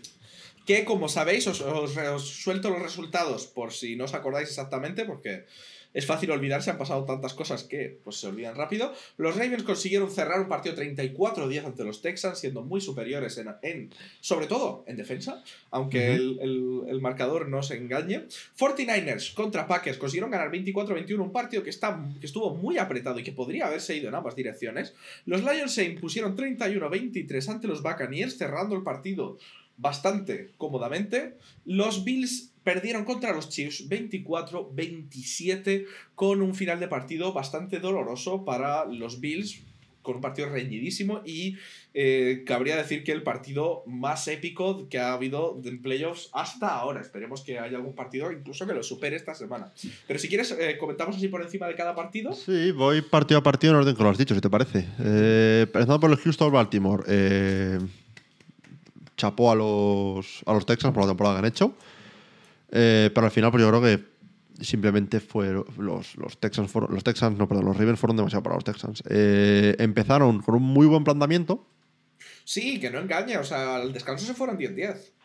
Por eso, O sea, se fueron no, con un muy buen planteamiento, pero al final Baltimore supo ajustar y, y ya está. Lo que sí me parece muy curioso, por un lado, el- lo poético de que la temporada de los Texans empezó contra los Ravens y acabó contra los Ravens. Y también el hecho de que dos partidos de los Ravens y por, eh, contra los Texans, y por muy bueno que ha sido CJ Stroud, que lo ha sido, cero touchdowns del ataque de los, de los Texans en ambos partidos. Sí, de hecho, eh, no sé si sabías el dato, pero los Texans no consiguieron pasar de la 29 del campo. Correcto. La única forma en la que pasaron ahí fue en el retorno del touchdown y ya está. No llegaron a pisar nunca Red Pa- partidazo de la defensa de, de los. es- eh, no- esto no es de mérito de los Texans, es mérito de, lo- de la defensa de los, Texans, de los Ravens. Que, Sí, sí, y por otro lado, el ataque de los Ravens estuvo muy potente, sobre todo, principalmente primando ese ataque de carrera con Lamar Jackson, que anotó dos touchdowns de pase y dos de carrera. O sea, y, y todavía había gente quejándose de que no había hecho lo suficiente con el, con el brazo. Es que me cago en mis muertos. las críticas a la mar. A ver, sí que es verdad que si no existieran lo que ha hecho con la carrera, pues parecerían Sí, sí. números bastante cerraditos. Pero, es que Pero- cuando haces 100 yardas de carrera y 150 de pase, ¿qué más Son, quieres que haga? 200, son 250 yardas totales y 4 touchdowns totales. Me vale. Yo que te diga. ¿Dónde tengo que firmar? Sí, que quizá como punto bajo, podríamos decir de los Ravens, lo más flojo a lo mejor, pues sería el, el ataque de pase, fue es lo que menos destacó de este partido. Jugaban sin Mark Andrews, que también, pues eso al final pues se nota. Sí, pero, pero Isaiah Lack- Likely jugó un muy buen partido también. Sí, sí, sí, pero, pero dicho todo eso, pues al final, eh, pues Isaiah Likely en realidad hizo dos recepciones. Sí, bueno, pero una fue el touchdown. Sí, sí, sí, pero me refiero que al final no hubo tampoco actuaciones estrellas en cuanto al tema de, de la jugada de, en ataque, a lo mejor en ataque de, de pase. Eh, el siguiente partido es el 49ers Packers. Se está hablando mucho de los quarterbacks, pero. Para mí fue un partido de. Los dos jugó un partidazo. Para mí fue más un partido de las defensas, es que se te diga. Eh, ni Purdy ni Love tuvieron un muy buen partido, la verdad. Eh, Love empezó bien y se acabó desprobando al final y Purdy hizo un poco lo contrario. Jugó bastante mediocre gran parte del partido, pero luego al final, cuando hizo falta, pues fue capaz de encadenar el drive final. A ver, al final... Las sensaciones de Fortinanes no fueron muy buenas. ¿eh? No, no, no, no, para nada. Eh, veremos si fue un tema simplemente de estar oxidados eh, después del, del bye o qué. Pero si soy los 49ers, no voy tan tan animado, digamos, a, a la final de conferencia. Por parte de los Packers, a ver, pues un poco puedo decir lo mismo que con los Texans. Nadie os veía aquí a principio de temporada, por lo que aunque duela, acabar perdiendo y perder de tres encima, que, que es como, joder, estábamos ahí, ¿sabes? Eh, hay que estar orgullosos. El takeaway de esta temporada es que Jordan Love es el cuarto de futuro, por lo menos ahora, de los Packers. Ahora bien, creo que deberían tomárselo con calma eh, esta offseason en lo que a pagar a Love se refiere. O sea, eh, tampoco quieres meterte en un tema de, de pagarle un pastizal y antes de asegurar, digamos, tiene todavía un año más de contrato por la renovación que se le hizo juégalo, mira a ver qué rinda. Este año los Packers tuvieron un calendario fácil, que el año que viene tengan un calendario un poco más complicado.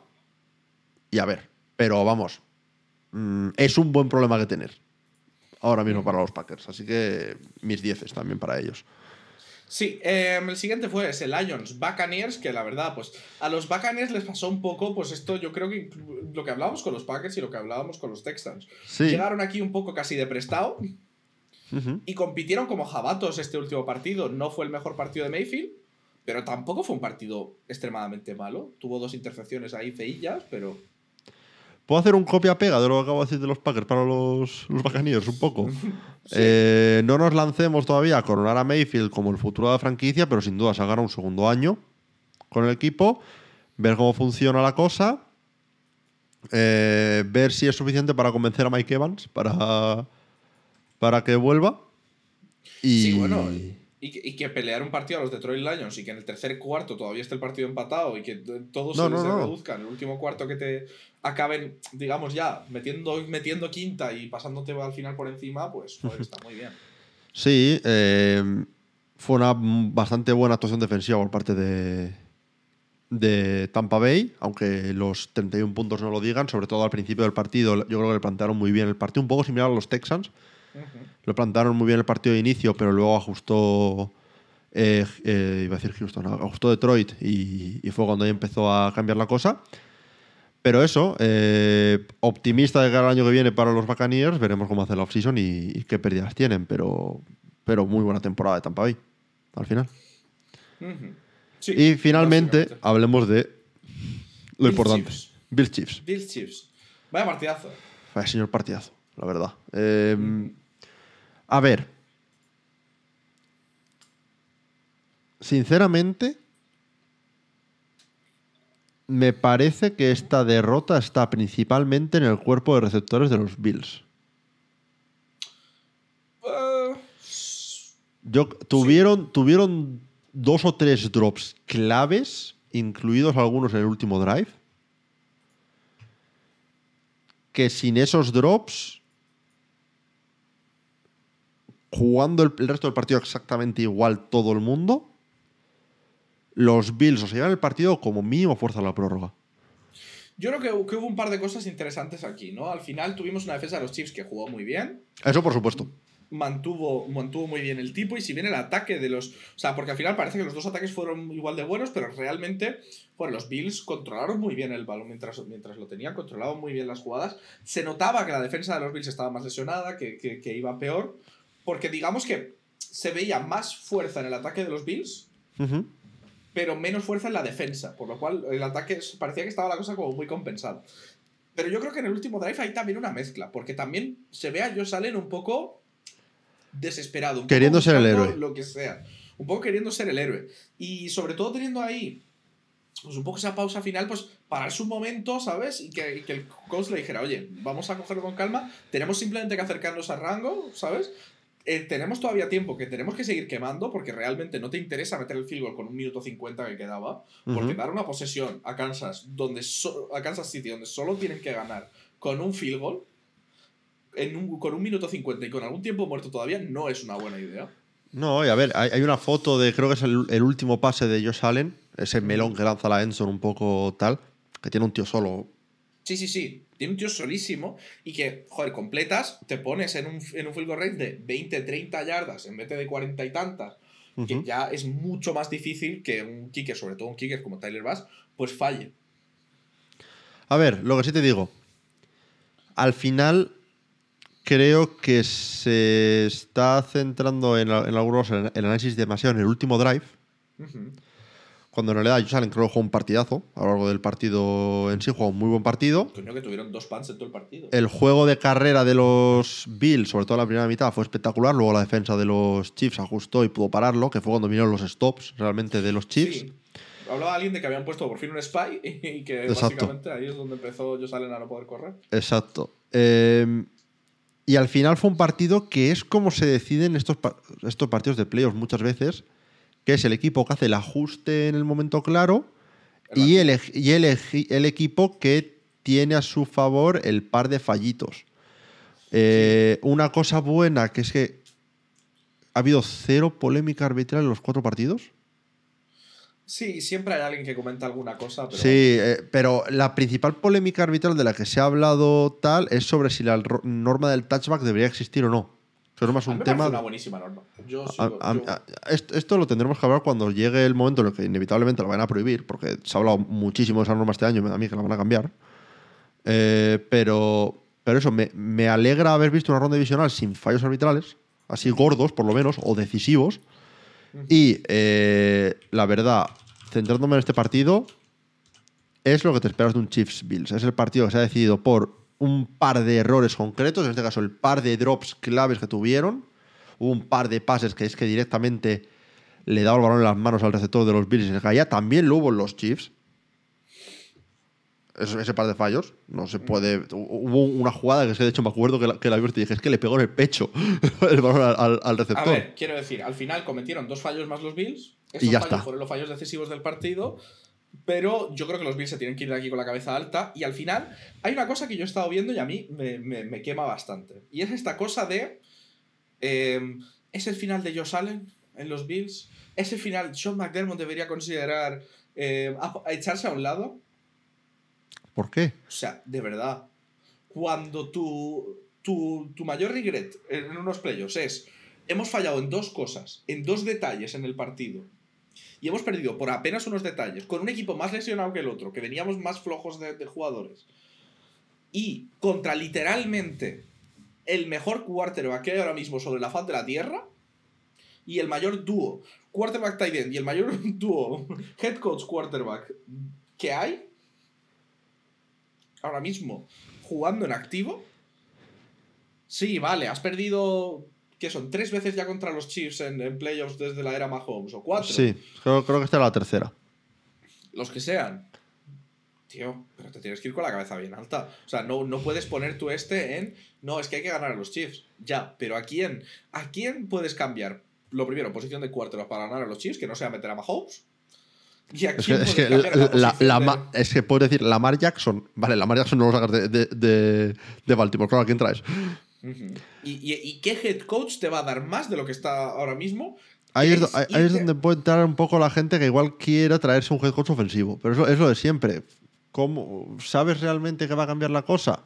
Yo no, no lo miro ni siquiera desde ese punto de vista que dices tú. Yo lo miro desde el siguiente punto de vista. Cada año llegan dos equipos a la final de conferencia. ¿Vale? En los seis últimos años, uno de los equipos ha sido los Kansas City Chiefs. En esos seis años, un año fueron los Bills, el otro equipo. Estás queriendo echar a tu head coach por haber sido en los últimos seis años el segundo o el tercer mejor equipo de la conferencia, en vez del primero. Mm. Y un equipo top 5 de la liga en todos esos años, prácticamente. O sea, quiero decir. O sea, Es, que, es que es eso, desde, desde que desde el segundo o tercer año de Josh Allen, que fue cuando pegó el salto, creo que fue en 2020 cuando pegó el salto Josh Allen. Esta es la ter- 2020, 21, 22 y 23, cuarta temporada. Los Bills han estado siempre en el top 5 de equipos de la, de la- de la NFL. Top 5, en algún punto malo baja igual al top 6, 7, 8, ¿sabes? En, en momentos malos. Pero en el momento que llega a los playoffs, los Bills siempre han sido considerados contendientes desde el momento en el que Josh Allen empezó a jugar como Josh Allen. Y yo creo que con eso podemos cerrar un poco la discusión sobre equipos pasados y centrarnos en el presente antes de que esto se nos vaya de las manos. Y los dos partidos que tenemos de playoffs, nuestras dos batallas de playoffs de las finales de conferencia. Y si quieres nos lanzamos directamente al ruedo, Kuro. Vamos allá, empezamos con la FC, ¿te parece? Empezamos con la, con la FC porque juegan además primero. Y el domingo 28 de enero a las 9 pm hora española tenemos Ravens contra Chiefs. Kuru va a defender a los Ravens y yo voy a defender a los Chiefs. Esa FC empiezo yo. Y la verdad, vamos a empezar sin irnos directamente a, lo- a los duelos y a las batallas y a, y a ir a machete como nos gusta ir. Vamos a empezar dando la enhorabuena a ambos equipos porque los Ravens han sido el mejor equipo de la FC, como demuestra su primera seed. Y los Chiefs son el mejor equipo de la FC en, la- en la ult- en el último lustro, básicamente. O sea, no se me ocurre mayor duelo que tener un Lamar Jackson Patrick Mahomes para esta final de conferencia. Y eh, me parece espectacular. Ahora bien, lamento decir a los fans de los Chiefs, y en este caso a Choli, que es su proxy, que vuestro camino se acaba aquí. Se acaba aquí porque, por mucho que la gente nos, lo ha- nos intenta hacer creer que esto no es así, la NFL está en contra de los Chiefs este año. Es un hecho. Todos conocemos la gran teoría de los colores del logo de la Super Bowl. Teoría la cual nos dice que hace dos años el logo era naranja y azul y la final fue Bengals Rams. Que el año pasado era verde y rojo, por lo cual fue Chiefs Eagles. Y este año es morado y rojo. Claro, a principio de temporada dices, claramente, evidente, Chiefs Vikings. El rojo tiene que ser la FC porque los Chiefs siempre ganan. El morado por parte de la NFC nos deja con los Vikings. Problema, llegamos a, las finales de conferencia, el único equipo morado que nos queda son los Ravens. Un equipo que encima lleva siendo dominante desde el primer momento. Un equipo que encima, si miramos a narrativas ya no solo del fútbol americano de la NFL, sino del fútbol americano en general, ¿qué mejor momento tendríamos después de que Michigan gane el, el campeonato nacional de college football que tener a Jim Harbaugh ganando en college y a John Harbaugh ganando en la NFL? No me hace falta mirar la historia para saber que muy probablemente es el primer dúo, sería el primer dúo de hermanos que ganan el mayor título de college football y el mayor título de la NFL en el mismo año. Todo, todo, todo el guion que está montando la NFL está preparado para que los Ravens ganen este partido. No sé cómo vas a poder luchar contra el poder magnánimo que es la NFL y su guion. Qué conspiranoico todo, ¿no? Has empezado directo con la conspiranoia, con argumentos de pacotilla, ¿no? Digamos un poco malos y la verdad... Uf, me, me duele que hayas empezado así, Kuro. Porque Ajá. me has hablado del color morado y morados se van a poner los Chiefs con los Ravens. La verdad, tengo que serte sincero, Kuro. Tengo un problema. Solo uno. No me he preparado nada. Vaya. Entonces, voy a necesitar, digamos, un poco de pues la verdad, pensarme los argumentos, ¿no? Vale. Y yo sé que rompe un poco el ritmo, ¿no? Rompe un Sí, poco la, la- ritmo. la verdad. A pensarse ver. los argumentos cuando la idea es una batalla rápida, tal, ¿sabes? Y. Claro. ¡Uy! El timbre. Te llaman a la puerta. Un, un segundito, voy a, voy a ir. Tú, si quieres, mientras piensas de tus Vale. argumentos. No, no, yo no, yo no. es que en verdad no tengo nada que pensar. O sea, creo que está claro que la NFL quiere esto. ¡Oh! Eh, eh, ha, ha venido Vaya. Amazon. ¿Has visto lo que me han dejado, Kuru? Ha venido Amazon, ¿no? Sí, sí, sí, sí. ¿Has visto lo que me han dejado? Eh, una caja. Un paquete, un paquete, calles. Bueno, ¡Oh, no! no sé si se lee lo que pone. Forchole ha venido al Tailgate 62. Curiosa lección, ¿no? De, de, de, de todo. Curioso que no hayas aprovechado para poner 69, la verdad. Pero vale. Em, no sé, no sé, no conozco. Bueno, hay, hay, hay números relacionados con esto. No voy a intentar abrir la caja. Ajá. Esto está bien sellado. Esto viene Esto. por lo menos desde América. La, la- la- le han puesto, le han puesto fiso del bueno, ¿no? Sí, alguien se ha encargado de envol- Vamos a ver qué, qué contiene, ¿no? A ver. Un papel. Se, ha caído, papel. se han caído muchas cosas. Eso es la factura, ¿no? De. Información confidencial, ¿vale? Confidential information. Eh, Lo he dicho en español para los de la Y Loxe. debajo hay una carta, ¿eh? Ojo, con el logo de la NFL y todo. Y firmada. Lo de, lo, de, lo de que pongas así en cámara directamente una carta que pone NFL Confidential Information arriba del todo, no me parece la decisión más sabia, pero bueno. Bueno, vamos a leer la carta a ver qué dice, ¿vale? Ah, ent- Entre tú y yo, que no lo escucha nadie, ¿no? Exactamente. Yo la leo y tú traduces, por favor. Vale. NFL Confidential Information. Confi- eh, información confidencial de la NFL. Hello, Choli. Hola, I, Choli. ho- I hope this letter finds you well. Espero que esta carta te encuentre en buena salud. After receiving your email, Ah, que encima les has contactado. Después de recibir tu email, and as you are the greatest Philly fan I have ever seen, y como eres el mayor fan de, de Philly, de los Philadelphia Eagles que he visto en mi vida, I have decided to give you some insider information. he decidido darte algo de información así confidencial entre tú y yo. Mhm. In this box, you will have three envelopes En esta, en esta caja tienes tres sobres. that contain classified information on the result of the matches that Que, are still left in the NFL playoffs. que contienen información confidencial sobre el resultado de los partidos que aún quedan en los playoffs de la NFL. Remember, this information is confidential, Recuerda, esta información es confidencial. and you can only show it in the best NFL podcast in all of Spain and in the universe. Y solo puedes mostrarlo, solo puedes mostrarlo el mejor podcast del NFL en España y en el universo. El Tailgate. Llegas a haber dicho ahí algo rollo, el Capologist o los salitos del fútbol y me descojono, pero vale. Your friend and Super Bowler, JC. Tu amigo y Super Bowler, no sé muy bien qué tal, JC. JC. JC. Avenida El Tailgate 62. José Coronado. Solo puede ser Jason Kelsey. Eh, Choli, que es con K. Kelsey de toda la vida es con C. C de Kelsey. Vale. Ok, vale. Voy a seguir abriendo qué, qué hay en la caja. ¿Vale? Papel. Mierda. Uy, uy. Yo creo que aquí hay pruebas claras de que es Jason Kelsey. ¿eh? Hay una foto suya sin camiseta. Hay una lata de cerveza de medio litro. Vale, perfecto.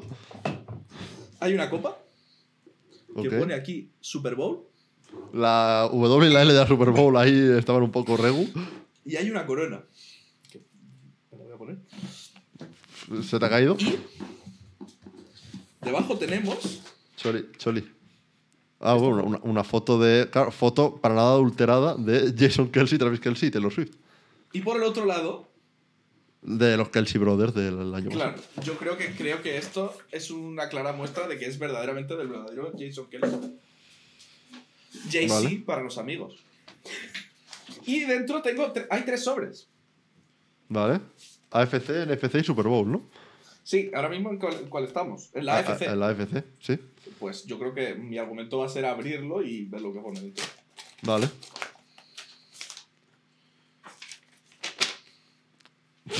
una foto de Taylor Swift por detrás. Genial. Esto es lo que me dice Jason Kelsey sobre la AFC. Ravens, Chiefs, 31-37 para los Chiefs. Ay, Yo voy a empezar eh, a, pues bueno, a sacar mis, mis gafas de detective un poco y empezar a buscar lo- los claros fallos ¿no? que tiene tu, tu paripé semanal. Ahora partido de la base de que, pues bueno, Jason Kelsey es con K, porque JC, por muchos días que es... vas a decir tú que esto no es la firma de Jason Kelsey. Búscala en Google. Sí, sí, sí. Búscala en Sí, Google. sí. Ahora búscame tú algún sitio en el que salga que Jason Kelly se referencia a sí mismo como Jay-Z. Eso está entre Jay-Z y yo. Vale. Vamos a ignorar eso. El hecho de que Jason Kelsey tenga que probar su identidad mandándote fotos de sí mismo. Pues bueno. Eh, o el hecho de que un estadounidense no utilice la nomenclatura de partidos clásica en Estados Unidos, que es visitante primero, local segundo. Pero él sabe que este podcast es español. Ya, bueno. Eh, pues que hubiera aprendido español para mandarte la gata en español en vez de en inglés. Que para algo estamos un poco de español. Pero bueno, al margen de todo eso. A ver. Estás tomando aquí la palabra de un borracho. O sea, ¿quién te dice a ti, y tenemos la prueba por el hecho de que se le coló una cerveza en la caja, que, por ejemplo, encima en Estados Unidos tomando Estrella Levante. No, no, no. Levantine Star. Ah, perdón. Eh, me vas a decir tú que no existe la posibilidad, dadas las pruebas que tenemos ante, an- ante nosotros, ¿no? De que el propio Jason Kelsey, en su- en un mal estado físico y mental en el momento de escribir esa carta, confundiese los resultados. Y te diese el resultado con el equipo ganador cambiado, o simplemente verlo mal y lo que era un 3 en el marcador de los, de los Chiefs, que había puesto un 37. Bueno, A ver, Yo- sinceramente lo veo mal. Luego, todo esto que te dice Jason Kelsey, no sé cómo va a afectar luego al hecho de que los receptores de Mahomes no saben, no saben recibir pases. No sé yo cómo van a defender el juego de carrera de los Ravens, teniendo en cuenta que contra los Bills, que famosamente, tú has dicho muchas veces que tienen un juego de carrera pobre, les costó una mitad empezar a defenderlo. O el hecho de que los Ravens están jugando el mejor fútbol de toda la NFL ahora mismo. Mm, Pero bueno, si tú quieres tomar la palabra de un borracho, un borracho con un bias claro hacia los, hacia los Chiefs, todo se ha dicho, por encima de la lógica de los factos y el guion de la propia NFL, pues tú verás. Yo, a ver, yo hago caso aquí a la Insider Information, que, te recuerdo que venía aquí en una carta confidencial con el logo, que no se puede falsificar porque es imposible imprimir un papel con un falso logo de la NFL. En- encima en blanco y negro, que, ni que me está diciendo tú encima que una persona multimillonaria no tiene dinero para pagar la copia color. Hombre, pero esto es, esto es la- lo real, porque es un sello, es una estampa. Y, y te recuerdo, la firma, la firma de nuestro querido amigo Jason Kelsey. De JC, que, claro, ¿no? ¿quién va a saber más sobre los, las tramas internas de la NFL que un tío cuyo hermano está en el partido? Hombre, pues, pues eso, lo- los propios guionista- guionistas. Aparte de eso, Kansas City, seis años seguidos al campeonato de la AFC. Van a por su cuarta aparición en la Super Bowl en los últimos cinco años. Andy Reid, el segundo mejor head coach de la historia en cuanto a playoff wins. Aparece 11 veces ya en el campeonato. Yo creo que esto está todo escrito para que lo ganen los Kansas City Chiefs. ¿Por qué? Porque la NFL tiene un problema. Han generado esta narrativa de los colores y ahora se les ve el plumero. Y cuando se te ve el plumero tienes que darle la vuelta. Tienes Ajá. que hacer un plot twist. ¿Y qué mayor plot twist hay que acabar el año invirtiendo el esquema de los colores? Cambiando esos colores. Ajá. Y, y por el lado de la NFC, entonces, ¿qué haces? Porque te recuerdo que si los Chiefs ganan, eso sigue tomando el puesto del rojo en el, en el- en el dibujo y en el logo. Pero en la NFC no tenemos un equipo que pueda tomar el, el rol del morado ni de nada que se le parezca realmente. Bueno, no tienes por qué utilizar esos colores. Simplemente cambias a otros.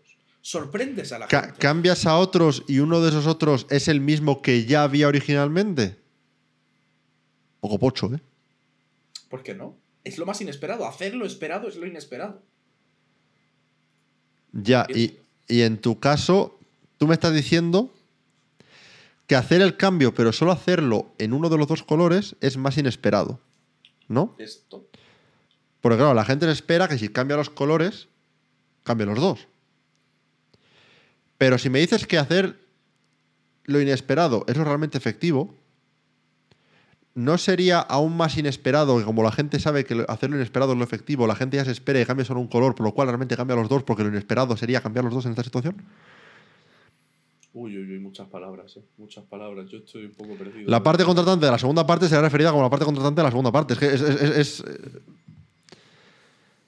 es sencillo, en verdad. Yo me encomiendo a mi amigo Jason. No era Jay-Z. Jason Kelsey. JC. Viene del principio de su primer nombre y del final de su segundo nombre. Kelsey. Jason Kelsey. Perdona, eh, te recuerdo que eh, nuestro, nuestro amigo Travis, su hermano, dijo que realmente, el, el año pasado dijo que realmente el apellido se pronuncia Kels. Bueno, pero ya no. Eso me he informado, me he informado al respecto. Lo ha Me he cambiado. informado al respecto. Y es una cosa de su familia materna. Siempre pronunciaba Kelsey, la paterna siempre Kels. Y al final Ya, se ha eh, quedado eh, Kelsey. eh, El problema es que el apellido viene de la parte paterna, porque en Estados Unidos el apellido que se casa es el del padre. Pero Jason le tiene más cariño a la madre, que encima el año pasado quería que ganase él. La- tu- tus argumentos ca- se caen por su propio peso cada vez que, que los haces. Porque te crees muy listo con tus eh, paranoias mentales que te montas, pero luego se te olvida que yo tengo un keen eye for detail, veo los detalles bien. ¿No te Que, me, súper que me he hecho, que me he hecho el psicotécnico para el carnet de conducir la semana pasada. Me han dicho que la vista la tengo bien. Y, y- y te- veo los fallos. Si estás cogiendo el psicotécnico del carnet de conducir como un baremo, la psicotécnico. vista, cuando mi baremo del psicotécnico de- del carnet de conducir fue, tú usas gafas, ¿no?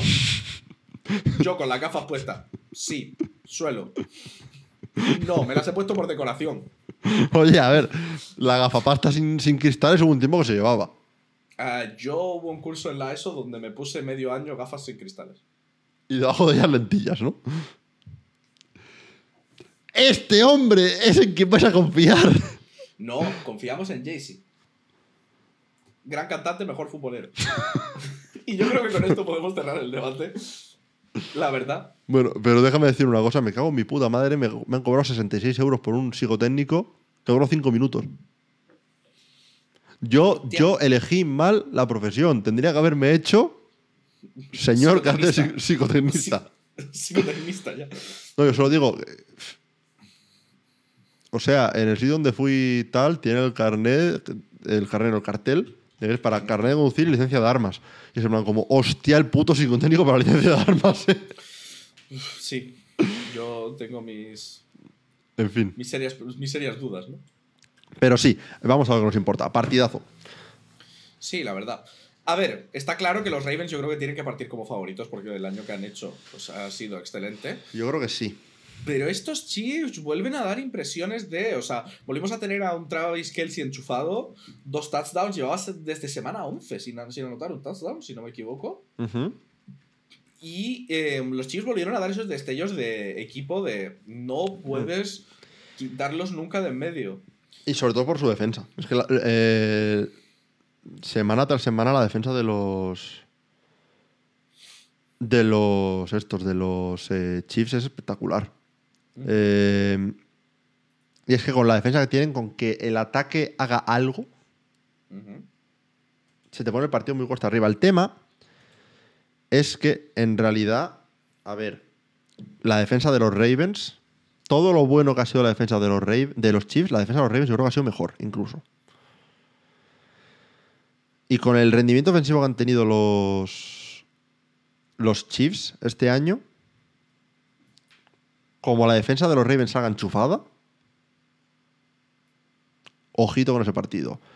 Luego súmale que por muy buena que ha sido la defensa de los Chiefs, esta semana pasada su principal punto débil fue el juego de carrera. Yo creo que. Sí, pero lo corrigieron para la segunda mitad. Sí, pero es que mm, creo que estamos de acuerdo ambos en que el juego de carrera de los Bills no es ni de lejos tan potente como el de, como el de los Ravens. Sí, pero quiero decir que tiene algunos paralelismos en el sentido de quarterback que. que, que Sí, sí, sí. Eh, e- es, el, es la cadena de matchups más similar que les pueda tocar. Mm. Eso sin duda. Porque al final, miras el partido de Josh Allen y miras el partido de Lamar Jackson de esta semana pasada, y a nivel de números, de yardaje de, pase no tan alto, pero suplementado con un buen yardaje de carrera, un par de touchdowns de carrera y demás, es parecido. Pero no sé, yo es que creo que al final los Ravens, como es una fórmula que tienen tan perfeccionada, ya no de este año ni, ya ni del pasado, de toda la era Lamar Jackson, de ser este equipo que es un equipo muy corredor y que cuando es necesario te mata por el aire. Yo creo que es un poco la versión pro de, la- de los Bills en ataque este año. A ver, el sí, el, el único tema con los Ravens es que muchas veces son su propio peor enemigo, ¿no? En el sentido de que muchas veces son ellos mismos los que consiguen tirar sus partidos por la borda. Incluso hemos vuelto a ver a veces en, momentos eso este mismo año. Sí, el año Y- pasado fue, fue su bread and butter eso, realmente. Y yo creo que una de las cosas más interesantes llegando a este partido es que no se han enfrentado este año.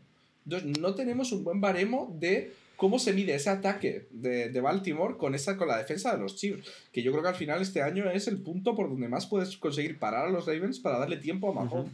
Y eso es una cosa que me gusta mucho de estas finales de conferencia, en ambos lados realmente, es que han llegado dos equipos que se puede considerar que han sido los mejores de sus conferencias, respectivamente, y en ambos casos no se han enfrentado en toda la temporada. Son enfrentamientos nuevos de este año.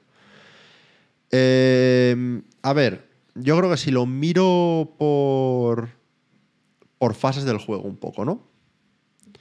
En el banquillo, la victoria se la llevan los, los Chiefs, yo creo. A nivel de quarterback esta temporada yo los pondría equilibrados. No, o sea, este año Lamar ha jugado mejor que Mahomes, pero Mahomes tiene mejor historia en playoffs que Lamar. Así que los equilibro.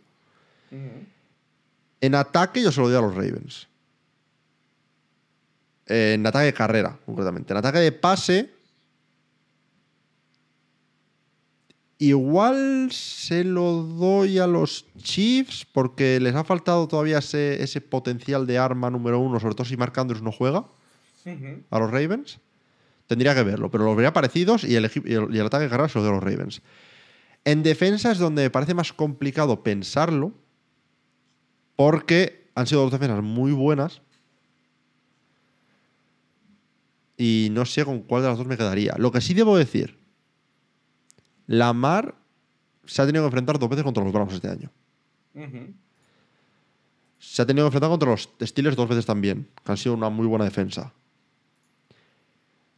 Lamar ha tenido experiencia este año jugando contra defensas muy buenas y ha salido airoso en la mayoría de situaciones. No. A ver, hablo season, season long. Contra Browns y Steelers concretamente, creo que fue un split contra ambos. Y no. ¿Contra Browns perdió los dos? Contra Browns perdieron uno, Sí. contra Steelers perdieron los dos. Perdieron los dos Bueno, contra el, el último fue. El último, no, bueno, claro, el, último Lamar ni jugó, cierto. Pero el otro lo perdieron ¿Lo perdieron contra el otro contra Steelers? No me acordaba de eso. Anda.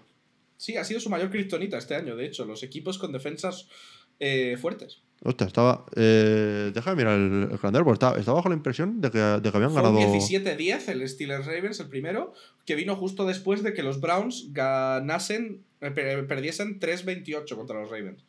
Les ganasteis los Colts justo antes de eso y luego más tarde en la temporada los Browns ganaron 33-31 con Deshaun Watson todavía jugando. Ujú. Hostia, pues ahí me ahí he patinado. Ujú. Eh, ok, pues entonces esto me cambia un poco la mentalidad. De, Sí, realmente las cuatro derrotas fueron dos contra Steelers, una contra Browns, que realmente Steelers contamos una y de Browns contamos otra. La de los Colts. Y me queda. ¿Cuál es la otra? Ah, no, la otra de la otra de Steelers, sí. Sí, do- dos, claro.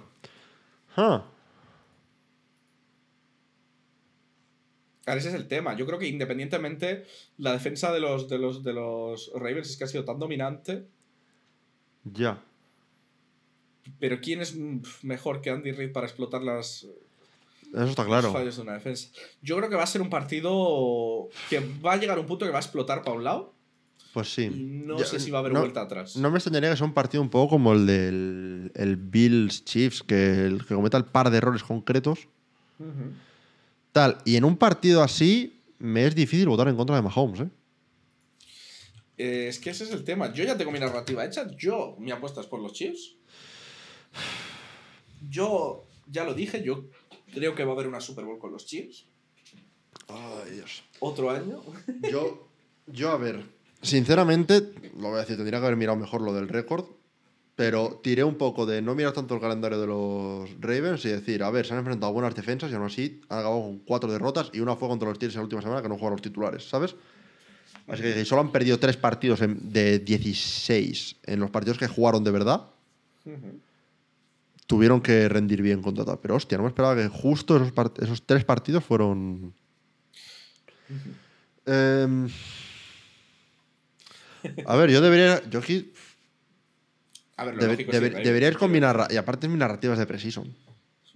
Que los Ravens O sea- iban a ir Super Bowl. Me deja un poco tal ese, esa patina que he tenido ahí. Pero creo que voy a ir con, con los Ravens. A de Eh, todas maneras, la derrota contra Browns fue de tres puntos. Sí, sí. eh, me fastidia eso. El, el 10-17 contra los Steelers, meterle 10 a los Steelers eh, puede ser duro. Ujú. La de los Colts es un partido que Que fue a overtime. no- 99 de 100 veces lo ganan los Ravens, ese partido. Sí. Ujú. Dame a los Ravens. Ok. Muy bien. Y yo creo que entonces nos podemos ir al último partido que nos queda, el último partido antes de la Super Bowl de la temporada, que es la final de conferencia de la NFC entre los 49ers contra los Lions. Antes de empezar, eh, Sí. noticia de última hora que acabo de leer. Al parecer, Pete Carroll está eh, apostando por ser el eh, nuevo head coach de los Chargers. Uh, o sea que Pete Carroll quiere seguir siendo head coach. Eso parece. A ver, la noticia viene de Dov Clayman. Ujú. Que sabemos que hay que tomárselo con Ah, una gota de... A- a, eh, como fuente cita a Pro Football Talk, que es Mike Florio, que es otro del calibre de este hombre. Pero eh, lo que dice es former Seahawks, Seahawks head coach Pete Carroll is making a push for the Chargers vacancy. Oye, pues la verdad es un equipo muy jugoso que coger, ¿eh? Sí, sí, la verdad que sí. La verdad que sí. Pero bueno, simplemente quería comentarlo porque lo, acabo de ver.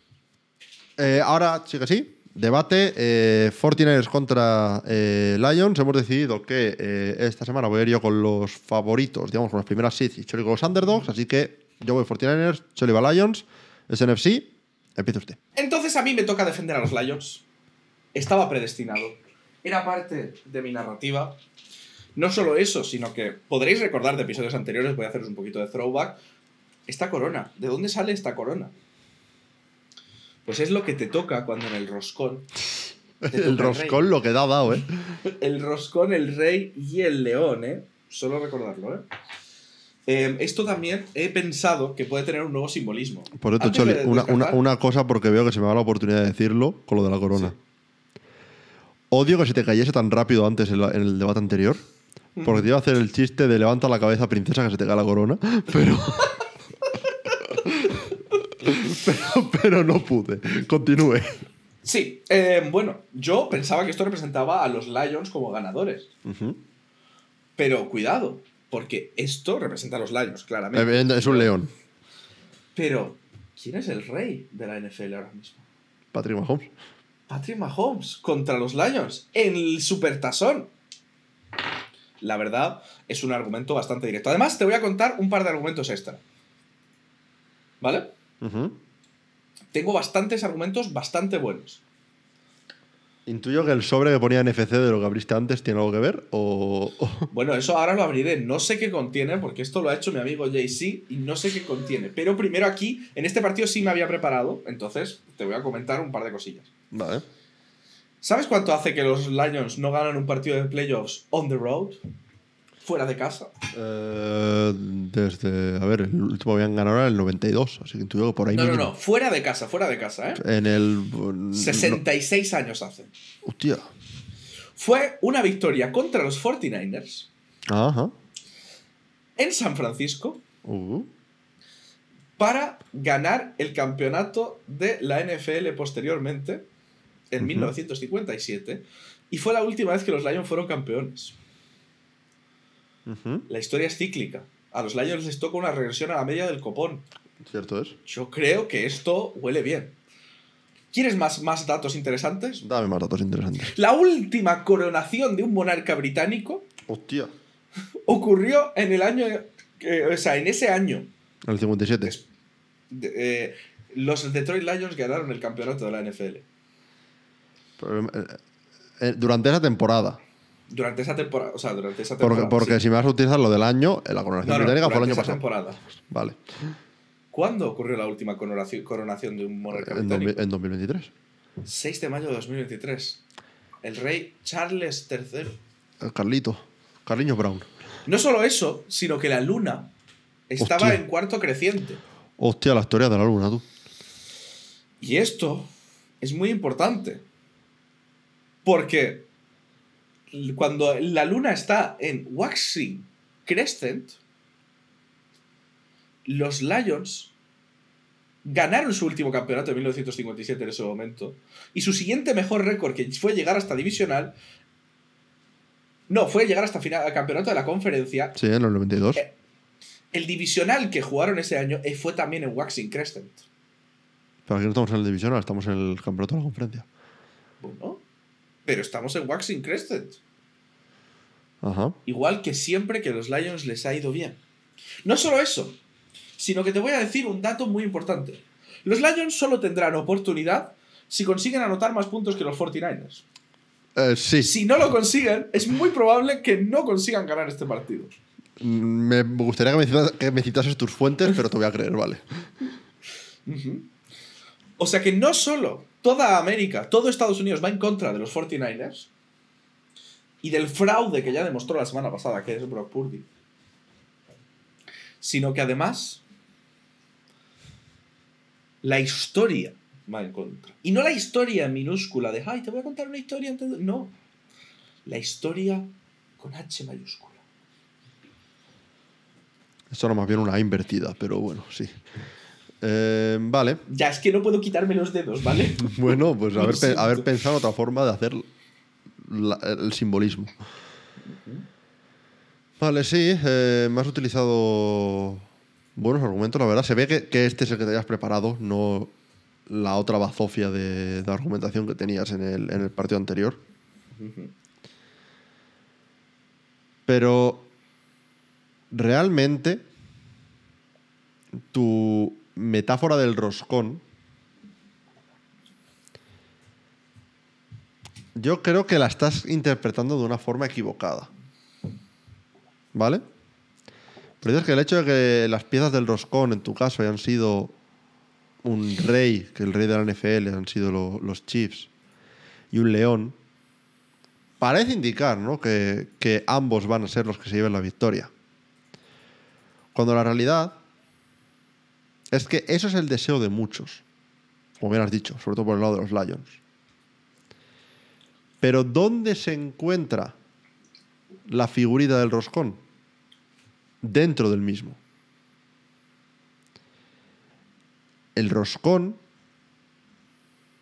oprime los deseos del mundo, evitando que puedan crecer y convertirse en realidad. Necesitan un rescate para poder salir y ver el mundo. El problema es que estamos ya en un punto de la temporada en el que no quedan rescates que sacar. Los Lions están donde están porque se han enfrentado al peor equipo de los playoffs, los Tampa Bay Buccaneers, y a un equipo de wildcard, en Los Ángeles Rams. Ambos jugándolos en casa. Como bien has dicho, hace más de 60 años que no ganan fuera de casa. Si aun con la ventaja de campo ganaron por los pelos a los Rams y ganaron de 8 pero peleando a los Buccaneers, Ahora los sacas de casa, los sacas de Detroit. Y esa opresión del roscón que representan los 49ers se va a ver bien fuerte en contra de, de los Lions. Aparte, ¿qué forma tiene el roscón? Una forma circular, una forma de cero. Un cero que representa los puntos y el número de victorias que se van a llevar tanto los Lions como los Chiefs. Por no decir que Brock Purdy. Tú me hablabas de historia, tal. ¿Sabes qué sería muy bonito? Aparte de lo de los hermanitos tontos estos que van a ganar a la vez el mismo año y tal, pero que no nos da igual para este partido porque esto no tiene nada que ver con los Ravens. No, no, realmente aquí no importa. Aunque bueno, Jim Harbaugh, Jim Harbaugh leyenda de los 49ers como coach. Pero sí. Qué bonito sería cerrar el año como lo empezamos, ¿no? En la vida hacemos eso pues tomando las uvas. Las uvas. Empezamos atragantándonos con ellas y acabamos el año con una sonrisa tomándonos la primera y diciendo, este año no me atraganto. Eh, yo estoy orgulloso de mí que llevo como tres años sin atragantarme con ellas. ¿eh? ¿Cómo empezamos este año la NFL? ¿Te acuerdas, Kuro? Un Lions Chiefs. Un Lions Chiefs. ¿Sabías que nunca en toda la historia de la NFL se ha repetido el primer partido, el partido inaugural en la Super Bowl? Por algo será. Para hacer historia. Es el momento de hacer historia. No solo eso, sino que te auguro además que no queda tanto para que los Lions ganen esta Super Bowl y otra más. Porque no queda tanto para que la speech eh, Charles III. Bueno. Dicho todo esto, me quedan dos sobres por abrir. Ajá. De la Super Bowl no lo puedo abrir. Te lo guardas para la semana que viene. Lo voy a dejar aquí sin tocar. Nece- Hasta la semana que yo, viene. yo, conociéndote, necesito una cámara en, apuntando a ese, a ese sobre y con una live feed sobre ese sobre. Por favor, alguien que triangule la posición exacta de ese sobre para ver que, que esté en el mismo píxel de la pantalla. A ver, observadlo. Bueno, te traigo el otro. Si te fijas, la NFL es internacional, ¿no? Aquí tenemos algunos de los destinos que se van a jugar partidos. Bueno, Sí. NFC. España no, dispongo- lamentablemente. dispongo a abrir el, so- el sobre está, como puedes ver, sellado, ¿eh? O sea, Sí, sí, sí. tengo que romper el sello. Está, está cerrado con la, con la saliva de Jay-Z, de hecho.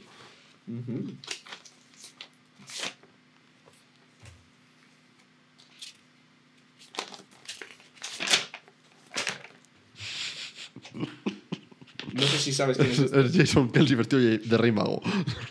¿Sabes cuándo sucedió esto? Esto es en la, en la cabalgata de, de la Super Bowl de los, de los Eagles. Super Bowl, ¿eh?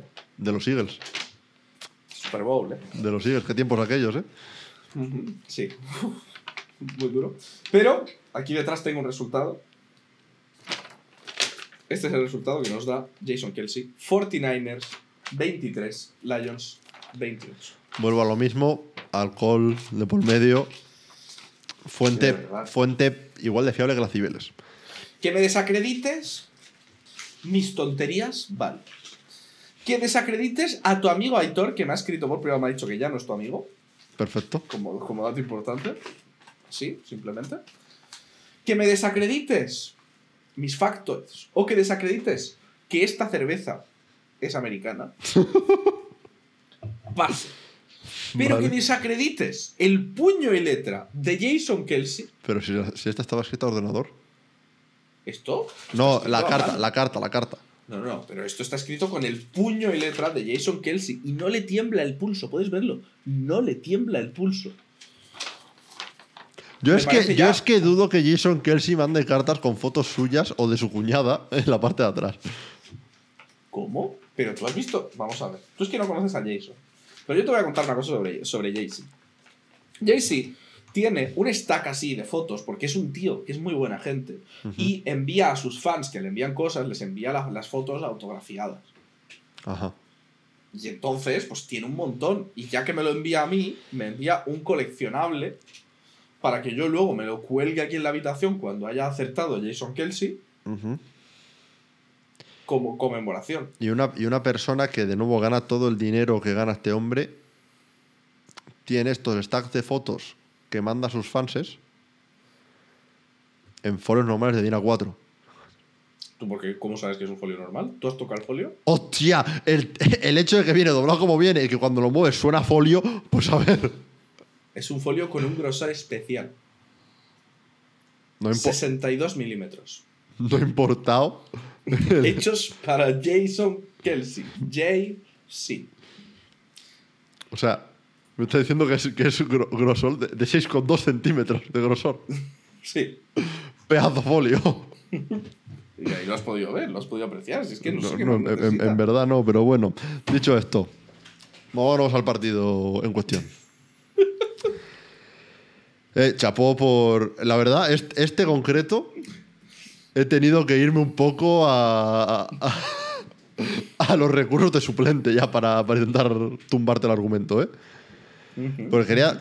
Mi primera opción era hacerte una 1 reverse card, lo de la regresión a la media. Pero me parecía muy, muy mal contraargumento, así que tuve que improvisar. Igual que van a tener que improvisar los Lions para encontrar una forma de ganar este partido, porque están jodidos. Bueno, da igual. Eh, a ver, este partido la verdad me intriga bastante. Por el simple hecho de que Por la mala vibra que dieron los, los, los 49ers. 49ers no dieron muy buenas impresiones. A ver, quiero decir, les pasa un poco como los Ravens. Deben ser el favorito. No han dado la sensación que han dado los Ravens, pero los Ravens tienen un rival, digamos, más duro. Eh, sí, sobre el papel sí, al menos. Sobre el papel, por lo menos, y sobre, digamos, cómo juegan en playoffs y cómo se les ha visto desde que han entrado en playoffs. Que hemos visto a Mahomes que no ha tirado ni una intercepción y este año había sido un año de intercepciones tal, más menos, mucho menos errático y que ha recuperado la combinación. Pero es que el ataque de los Lions, el ataque de, de Jared Goff con Javier Gibbs, con, con Emerald. Brown, da bastante miedo. Sí, sí, sí, sí. O sea, eh, la verdad, sabéis que yo bancando a los Lions toda la temporada. Me parece un equipazo. El problema es que también llevo bancando a los 49ers igual de fuerte. A ver, vamos a hacer un poco lo que, lo que hicimos, o lo que hice, mejor dicho, con el, con el Ravens eh, Chiefs. Ujú. Si vemos banquillos, creo que se lo llevan los 49ers. Sí. Quarterback. Honestly. Si se lo lleva Purdy, que probablemente es quien se lo debería llevar por la temporada regular al menos, es en gran parte por la ventaja de banquillo. O sea, yo creo que si pones a. Como talento, si pones a Goff donde está Purdy. ¿Veríamos diferencia? Puede ser. ¿Cuánta? No lo sé. ¿Sabes? Eh, running back es para. Y juego de carreras para los. eh, para los 49ers, aunque los Lions tienen muy buen juego de carrera. Línea ofensiva, eh, habrá que ver porque tienen un par de lesiones. Los Lions, no sé si, Ragnar jugará, pero salió tocado en el partido de, de la semana pasada. Cuerpo de receptores ganan los 49ers, suponiendo que Divo esté sano, que es un 50-50. Ujú. En la defensa sí que se la- creo que se la tengo que dar a los 49ers. Sea, me parece un partido bastante igualadito, en realidad, sobre todo después de lo que hemos visto esta semana pasada. Mm, el tema... El tema es que no sé realmente a quién, a quién- Creo que le voy a dar el voto de confianza a los 49ers por el hecho de que han sido los más fuertes a lo largo de la temporada y aunque hayan tenido un partido más flojo, yo creo que va a ser un poco el óxido y ya está. Pero como salgan igual de flojetes que salieron contra los Packers, los Lions se pueden ir con este partido. ¿eh? Es que el tema contra los Lions es que no puedes básicamente dejar que... em, No puedes levantar el pie. Sí, no puedes dejar que ellos cojan ritmo, porque si cogen ritmo, ya hemos visto que, que básicamente, pues eso, han metido 24 y luego 31 en tal, y es que pocos han sido los partidos en los cuales los Lions han metido menos de, de 20, 25, 30 puntos a lo largo de esta temporada. Sí. Y volvemos a tener un enfrentamiento que creo que está guay, que no ha sucedido antes este año, por lo cual no tenemos un, un nivelado de, de cómo se han enfrentado estos equipos. Y sí, es que al final veo un poco lo que dices. Creo que hay cosas, hay cosas un poco que podemos matizar, ¿no? Por, por un lado, los Lions creo que tienen peor, digamos, running back 1 Pero, mayor, Pero su mejor, pero mejor running back room. Sí, mejor backfield en general, ¿no? Porque tienes a Montgomery y tienes a Gibbs. Eh, que Montgomery ahora mismo, digamos, no está en su punto más álgido, pero Gibbs está, está saliéndose. En cuanto a receptores, pues bueno, está claro que, que es que hay que dárselo a los 49ers, pero no está nada mal el de los Lions. Bueno, a ver, yo te digo, si, si no juega Divo, básicamente el cuerpo de receptores te queda en Amon Ra contra Ayuk, Que probablemente este año Amon Ra ha sido mejor que Ayuk, y Kittel contra la Porta, Que está ahí, ahí. Sí, que sí. son literalmente First Team y Second Team All Pro. O sea, si juega Divo, eso sí que mete un poco la balanza a favor de los 49ers. Pero si no, es idéntico prácticamente la situación. Es que ese es el tema. Y por otro lado, creo que Goff últimamente me ha estado gustando más que Purdy. Puede sí que ser. es verdad que si contemplamos la temporada como un todo, Purdy no se le puede quitar el mérito que tiene, que es haber sido cuarto que ha cometido muy pocos errores y que si bien rodeado de gente muy buena y sacándole McCaffrey las castañas del fuego cuando no ha funcionado el juego de, de pase, pero ha habido pocos errores, ha sido muy aseado, pero es que eh, no sé si, o sea, te, voy- te digo si quieres números de, de Jared Goff ahora mismo, lo que llamamos de playoffs. En el partido de Buccaneers lanzó para 287 yardas y dos touchdowns, Sin intercepciones, ¿no? Creo. sin ninguna intercepción. Y en el partido de los Rams tampoco tuvo ninguna intercepción, lanzó para 277 yardas y un touchdown. Sí, sí, ha- han sido buenos números, realmente. Eh, el tema es. Para mí aquí la clave es qué tienen los Lions para parar a, a McCaffrey. Porque hemos visto, por ejemplo, en el, en el partido de los Packers, como Purdy no tuvo su partido, jugó muy mal, pero al final McCaffrey fue, fue el que fue tirando del carro. ¿Sabes? Sí, y al final ese es el mayor peligro, ¿no? El, el McCaffrey como, como threat, tanto de, de receptor como de corredor, como de todo, ¿no? Un poco. Eh, Yo, ya te digo, mi corazón está con los Lions. Si bien creo que la, o sea, creo que la historia de los 49ers también mola mucho, porque Brock Purdy llegando a la Super Bowl también se- me parece una historia muy épica, pero mi corazón este año está con los Lions. Yo creo que ya a partir de ese primer día ganarle a los Chiefs fue un golpe en la mesa de un equipo que dijimos, yo creo que vamos a dar el paso adelante este año. Y para mí son un poquito el equipo que se ha ganado mi corazón. Sí hay que reconocer que la narrativa también de- del momento cíclico de la temporada Quedaría chula, ¿eh? Hay que- que reconocerlo. Está guay, ¿eh? Pero. Es que es eso. eh, al final, cuando pienso en cuál es la Super Bowl más merecida, para mí tiene que ser la de los dos equipos que han sido más fuertes de forma más consistente durante la temporada. Y, este, y en este caso, en esta temporada, eso tiene que ser un Ravens 49ers. Eh, Sí, pero, pero ¿cómo de lejos han estado los Lions a nivel de consistencia de los 49ers? Mm, Han realmente. ganado, digamos, menos, han arrasado menos. Pero el slump este que tuvieron malo los 49ers, Ya, pero, Fue el- muy el- malo. pero es que el slam de los 49ers, yo lo llevo diciendo toda la temporada, fue por, porque literalmente se les murió todo- medio equipo a la vez. sí, bueno, pero eso son cosas que pasan en, en la sí, liga, sí, pero quiero decir, si, eh, si suponiendo que lleguen sanos como llegan al margen de lo de Divo, no han, han sido más consistentes, que los Lions. Sí, sí, pero quiero decir, al final han conseguido, son dos equipos que han No, conseguido no, las mismas victorias. por supuesto, por supuesto. Eh, lo- los partidos al final no se juegan sobre el papel y, y- y han sido igual de consistentes, pero no sé, como que las. No sé, pienso. Sí, que la sensación que la- dan los la 49ers no es la que misma me que han- la de los Lions. Exacto, me dan mejor sensación Que- los 49 que los Lions. Que los Lions han jugado un temporadón también, ¿eh? No, no- que no parezca que estoy quitándoles mérito.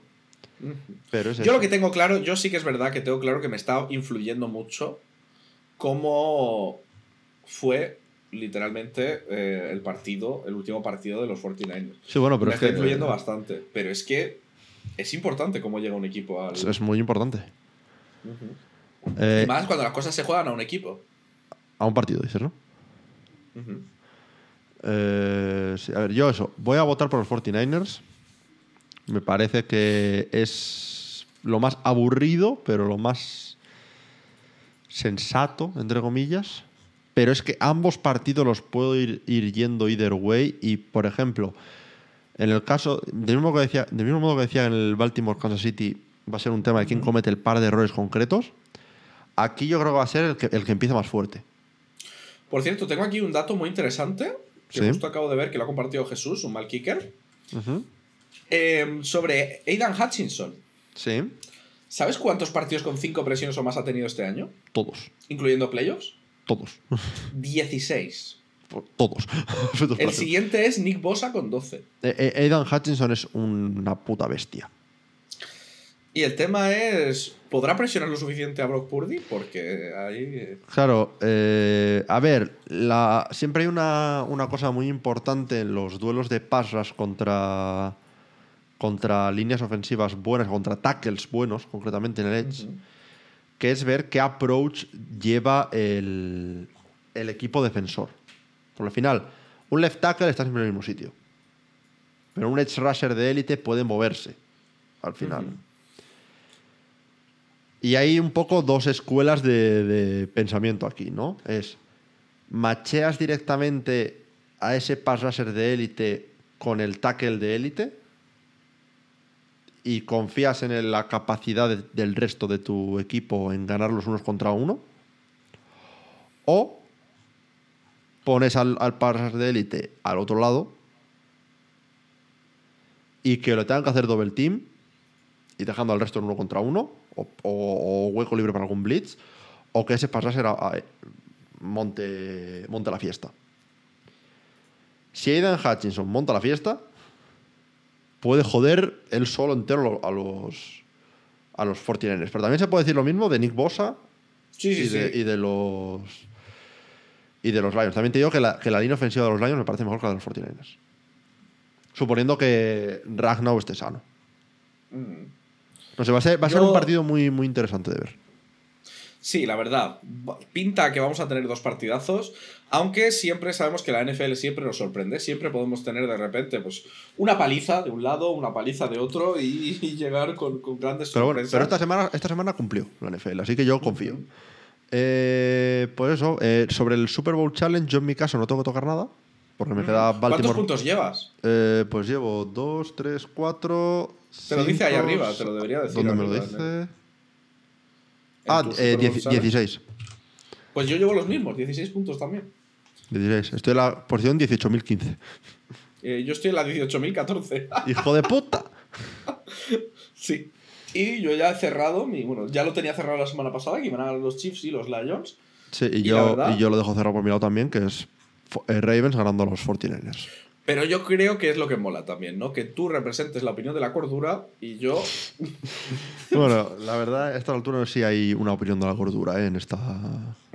Hombre, a ver, quiero decir. Hay una opinión de los, de favoritos, uno, pero no. pero los- sí, los dos equipos SID 1 deberían ser favoritos. Sí, sí, sí, deberían. Pero el lo cual, digamos que sería lo más cuerdo. el NFL debería. Ujú.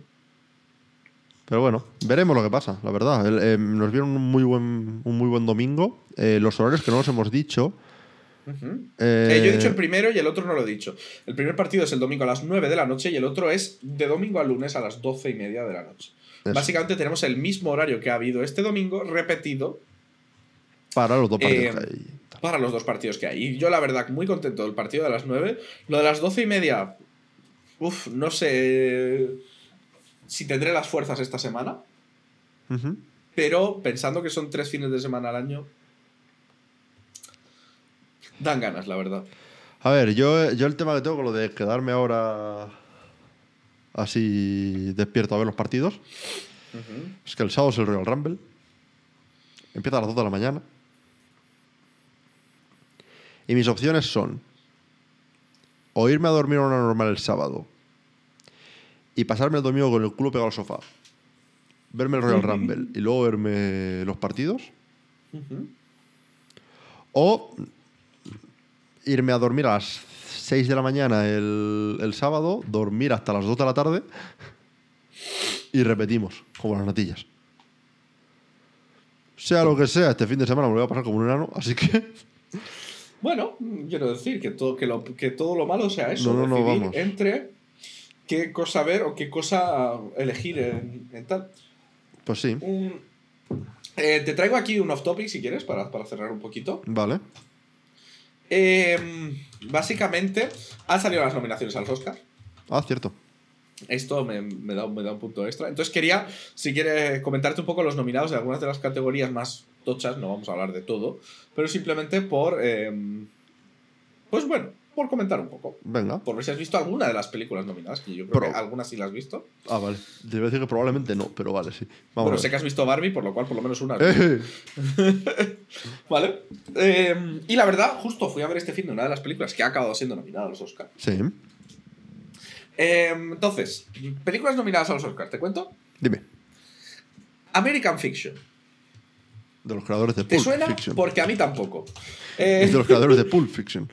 American Fiction es una película que mm, supongo que no se ha estrenado en España. A- American Fiction suena a categoría de, de los Oscars. La verdad. Sí, la verdad. Ningún, ni idea. Tenemos la película Anatomy of a Fall. Ok. Anatomía de una caída, que por lo visto es una película muy buena. Llevo planteándome ir a verla al cine un par de veces, pero me pillaba siempre en horarios muy malos. Es una película francesa, No me gusta. Pero tiene buena pinta. Barbie, Muy buena peli. la película de la que yo te he hablado, que se llama The Holdovers, los que se quedan atrás, Sí. eh, que es una película también bastante interesante. La de Martin Scorsese, Killers of the Flower Moon. Que la fuiste a ver y me dijiste estaba bastante chula. Sí. Maestro, el Oscar Bait de Bradley Cooper, donde es la, habla de la historia de Leonard Bernstein. Oppenheimer, o Close the Door Jaime. eh, Oh, según- no, por Dios. Vidas pasadas, Past Lives, Poor Things y The Zone of Interest. Kuru, tú como experto en la materia, ¿cuál crees que debería ser la película galardonada a mejor película? American Fiction. Perfecto. Siguiente categoría, Kuru. Mejor actor. Bradley Cooper por Maestro, Vale. Oscar Bate de Manual. Colman Domingo por la película Colman Domingo. Rusting, Ok. que por lo visto salió en Netflix. Es una un, un drama biográfico sobre el, el ayudante de Martin Luther King Jr. Ah. Paul Giamatti por el papel de Ojo Pipa en la película de The Holdovers. Ok. Esto no me lo he inventado yo, es una. Es el nombre que, que- que le ponen, el mote que le ponen al profesor. Ok. Killian Murphy por Oppenheimer. Vale. O Jeffrey Wright por American Fiction. Jeffrey Wright. Perfecto. Voy a votar todo lo que pueda a la- American Fiction. Pues lo vas a tener difícil en la siguiente, porque a mejor actriz no está American Fiction. Me da igual. Si quieres, puedes decir. Vale. Tenemos a Annette Bening por Niad, a Lily Gladstone por Killers of the Flower Moon, que la verdad, papelazo que se marca la señora. Lily Gladstone, como dato curioso, es la primera persona, eh, digamos, de un este indígena nominada a un Oscar Ah. como mejor actriz. Nice. ¿Vale? Sandra Huller por Anatomía de una Caída. Carrie Mulligan por Maestro, el Oscar Bate. Eh, pero Carrie Mulligan hace un papelazo en esa película, por lo visto. Y Emma Stone por Poor Things. No hay American Fiction, así que esta categoría no me interesa. Ah, perfecto. Pues en esta no va a quedar desierto, desierto. Na- Y- na- nadie se lleva el Oscar. No hay Oscar. No hay Oscar, lo quitamos. Lo quitamos. Y creo que te voy a dar en la última categoría donde creo que tú puedes tener mucho, mucha habilidad. Que es mejor película de animación. Vale. ¿Has visto alguna película de animación este año, Kuru? Pues tendría que pensar. ¿Has visto Elemental? Eh, Actually, yes. Ok, vale. ¿Has visto una de las películas nominadas? Perfecto. ¿Has visto Spider-Man Across the Spider-Verse? No porque me quiero ver todas. Te lo he dicho alguna vez. Me quiero ver, no todas, pero por lo menos ponerme al día con Marvel. Bueno, pero estas son Sé que independientes. son independientes, pero quiero ver. Quiero, cuando me ponga a ver tal, pues las veré. ¿Vale? ¿Has visto El Chico y la Garza? No. La quiero ver, Película. pero no la he visto. Película, película, la verdad, a mí me gustó mucho. Em, ¿Has visto Nimona? No. Primera vez que escucho hablar de esa peli, creo. Se estrenó en Netflix. Pues, pues por eso será. ¿Y has visto Robot Dreams? No, pero me está dando un, un, un olorcillo American Fiction que igual. Por lo cual, ¿con cuál te quedas? A ver, he visto Elemental, así que voy a votar por Elemental, I guess, pero. Pero no, no, no me parece Oscar Worthy, la verdad. Perfecto. Yo creo que con esto ya sabéis qué películas van a ser las ganadoras de los Oscars, gracias a Kuro. Si tenéis quiniela a votar, todo lo contrario. Eh, pero sí, la verdad, esta época siempre es interesante porque yo creo que pasa una cosa, que es que muchas de estas películas ni se han estrenado en España todavía. Ah, genial. Algunas se estrenan este viernes, otras no sé ni cuándo se estrenan, y otras digamos que depende de si vives en Madrid o en Barcelona, porque si no es difícil ir a verlas, excepto a las 10 de la noche. Y yo, por lo que sea, ir a ver una película de 3 horas a las 10 de la noche me apetece poco. Sobre todo trabajando al día siguiente, probablemente. Sí, y teniendo un perro en casa y muchas más cosas. Cosas que pasan. ¿Pasan qué cosas? Por lo cual, para la gente que ha llegado hasta aquí, les voy a dar una alegría. Les voy a presentar al perro que entró el otro día en directo en el programa. Que estaba la pobre dormida, la verdad. Y acabas de, de levantar. Aquí, para la gente que os habéis quedado hasta aquí, podéis ver a un perro recién despierto. Esto, es maltrato al animal. Lo acabas de hacer. Porque la mando aquí a dormir otra vez. Y ya está. Ya está. Dicho esto, muchas gracias por habernos escuchado hasta aquí. Me da pena que nos quedan literalmente dos programas antes de, de que acabe la temporada, ¿eh? La verdad. Uf, la depresión que nos va a venir de aquí a, a tres semanas, pero no pensemos en el año ahora mismo, pensemos en que nos quedan los tres mejores partidos del año y por el medio de la Pro Bowl. Así que muchas gracias por habernos acompañado esta semana. Nos podéis seguir en arroba crucero95 y el hombre este del Zoom es arroba cholign, arroba el tailgate para la cuenta del canal, tanto en Twitter, Instagram, TikTok o en youtube.com barra arroba el tailgate para la versión de vídeo de este podcast, de la cual podéis ver a Choli haciéndose zoom hasta el ojo, literalmente. Si queréis la versión de audio, la tenéis en eh, todas las plataformas de audio. iBooks, Spotify, Google Podcast, Apple Podcast, la plataforma de podcast de tu primo. Por favor, Choli, me está costando concentrarme. Muchas gracias y nos vemos la semana que viene. Adiós.